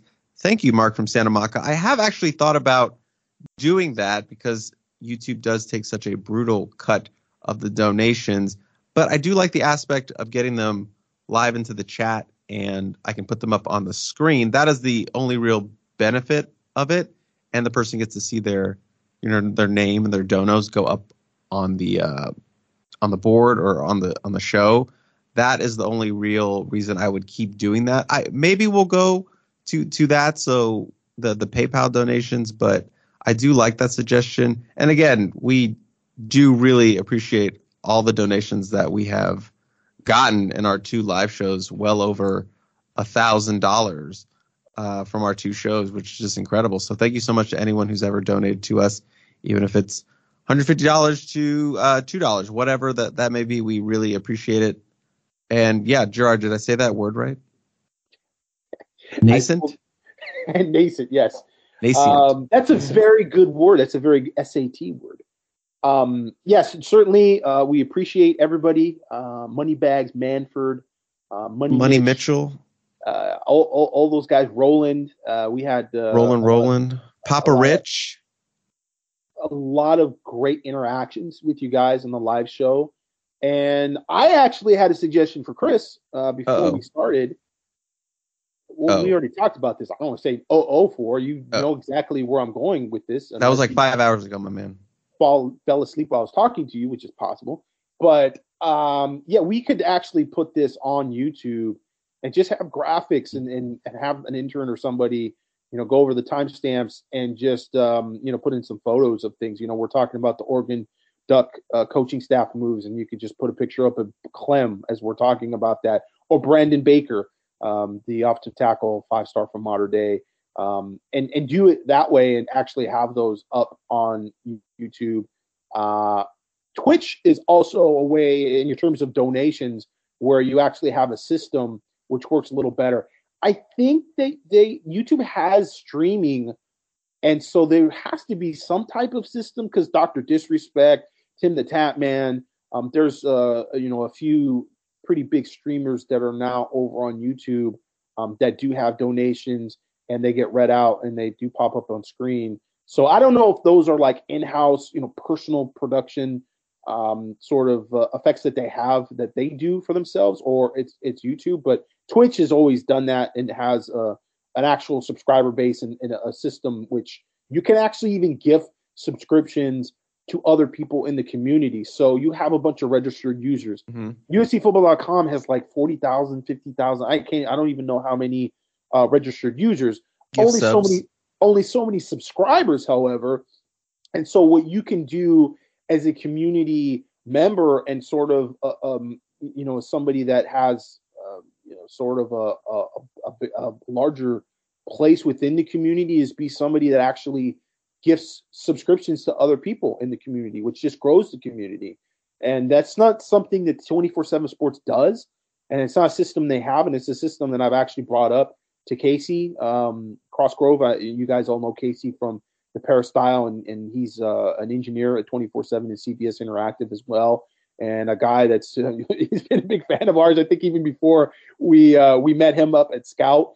And um, and I mentioned that in the past, like you know, there's a community aspect, uh, especially with the Peristyle. I don't know if it's like this with every uh, message board, uh, certainly um, on the internet or, or even on 24 7 sports, but there's definitely a community aspect to the Peristyle. A lot of people that have been with us for decades. I mean, they've been with us, they've been with the Peristyle before it was the Peristyle. They've been with it before, you know, Ryan even came over from uh, having an independent site to rivals before, you know, I was even hired. So there's people who've been with us a very, very long time, and I'm sure that you know they would uh, love to to have their name out there and up there, and like, hey, you know, this is a this is a prominent member of the Peristyle and someone that's actually giving back to the community and actually giving people a chance to see what's behind the paywall. And so, you know, there are definitely different aspects and different things that uh, we we we have we could do and that I feel like maybe we haven't done that we should be able to do. And so we'll see, you know, going forward if you know the live show and that whole that whole aspect. It's kind of opened our eyes a, a bit to to to you know this the interaction with the the, the fan base. I love it. Um, it's so much fun. we don't we we get on the peristyle but obviously because it's live it's different you know it's di- and i understand it because i'm somebody that watches twitch i watch a lot of people playing escape from tarkov and um, all kinds of different games on there and, and you see that community with a live chat as opposed to the community we have with the peristyle i mean it's definitely different it's definitely different I think obviously we have a, a, probably an old older demographic and maybe people that wouldn't like it as much, but then probably a younger younger demographic and maybe even people that are older but have never seen it or experienced it and would you know be interested more in it just the live feedback that we would have. So I don't know. Yeah, I mean this is uh, obviously the show. You know we just started doing it. We're still in our first season until April. Season one. Season one. Um, very nice. Um, but uh, I, I, uh, you know, we're, we're kind of kind of figuring it out and seeing, you know, where it goes, and and it's a little bit of sort of a, I mean, we nobody else does this, right? Nobody has a live show about freaking recruiting that's as long as ours or as in depth as ours and details as ours, and And as silly as ours. and as silly as ours, I guess. Um, yeah, I don't know if anybody you know has embraced the cilantro boy uh, moniker. I'm fully on board, baby. I'm I'm Yeah. all in. I, I'm designing some merch right now. and you also got on- a tattoo for the Twitter followers that you got. So yeah, that's you're an adopter of uh, the zany. Um, so yeah, I mean, what- All what- it, it's definitely you know everything is sort of uh, up for for potential embracement. You know, is that even a word? Embracement? I just make up a word right now. yeah. We can embrace all kinds of new things and and, and suggestions. So keep them coming. I mean, I think Ryan's listening, and um, you know, we we used to have see the thing is i mean we used to have live chats like almost weekly and we'd have them on on on, on the peristyle and this was back in the recruiting guru days this goes way way before you chris and this was like real insider sort of chats and people would get in there and you know it, it was a lot of back and forth and it was sometimes it was hard to follow and what have you but people really loved that you know on the spot sort of engagement and the problem was, it's like you, you couldn't get chat software that A really worked well enough and B worked well enough behind a paywall.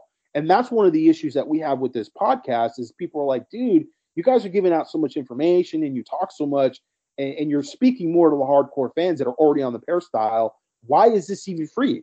You know, like I'm paying for the peristyle. Like, why is this free? Well, because it's like really difficult to put this behind a paywall where people aren't going to just share it anyways, right? We could put the link behind a paywall and we just know everybody and their brother is going to email it to each other. It gets a part of that Gaucho emailing list, and you know, forget about it. It's it's it's going out there to the masses. So it's like you know, why why why do that? That's a futile attempt to keep it behind a paywall. Uh, we just have to find like a better system of being able to embed or something. But all this stuff is it's it's new for us, you know, because this podcast is is a different kind of new thing for us. I think the next step for more live streams is so Gerard doesn't have to come all the way to the studio every time. Is Yes. we need to get him out of the basement uh, or his garage, sorry, not basement, garage for doing these shows, and we need him to get a. I'm sure he has a nice home setup computer and then uh, webcam, and then we could do more live remotely instead of him having to Oh, come in here. Remote. Okay, I thought you were going to tell me, you know, Ryan needs to give him a raise so he can move to No, LA no, no. County and live on the beach. And No, we we could do a pretty good remote live show, like with you at your computer at home, not in the garage. You know, yeah, I'm just maybe. saying that I- that's I like am the future. Literally, yeah, I am literally in the garage. I got a jacket on.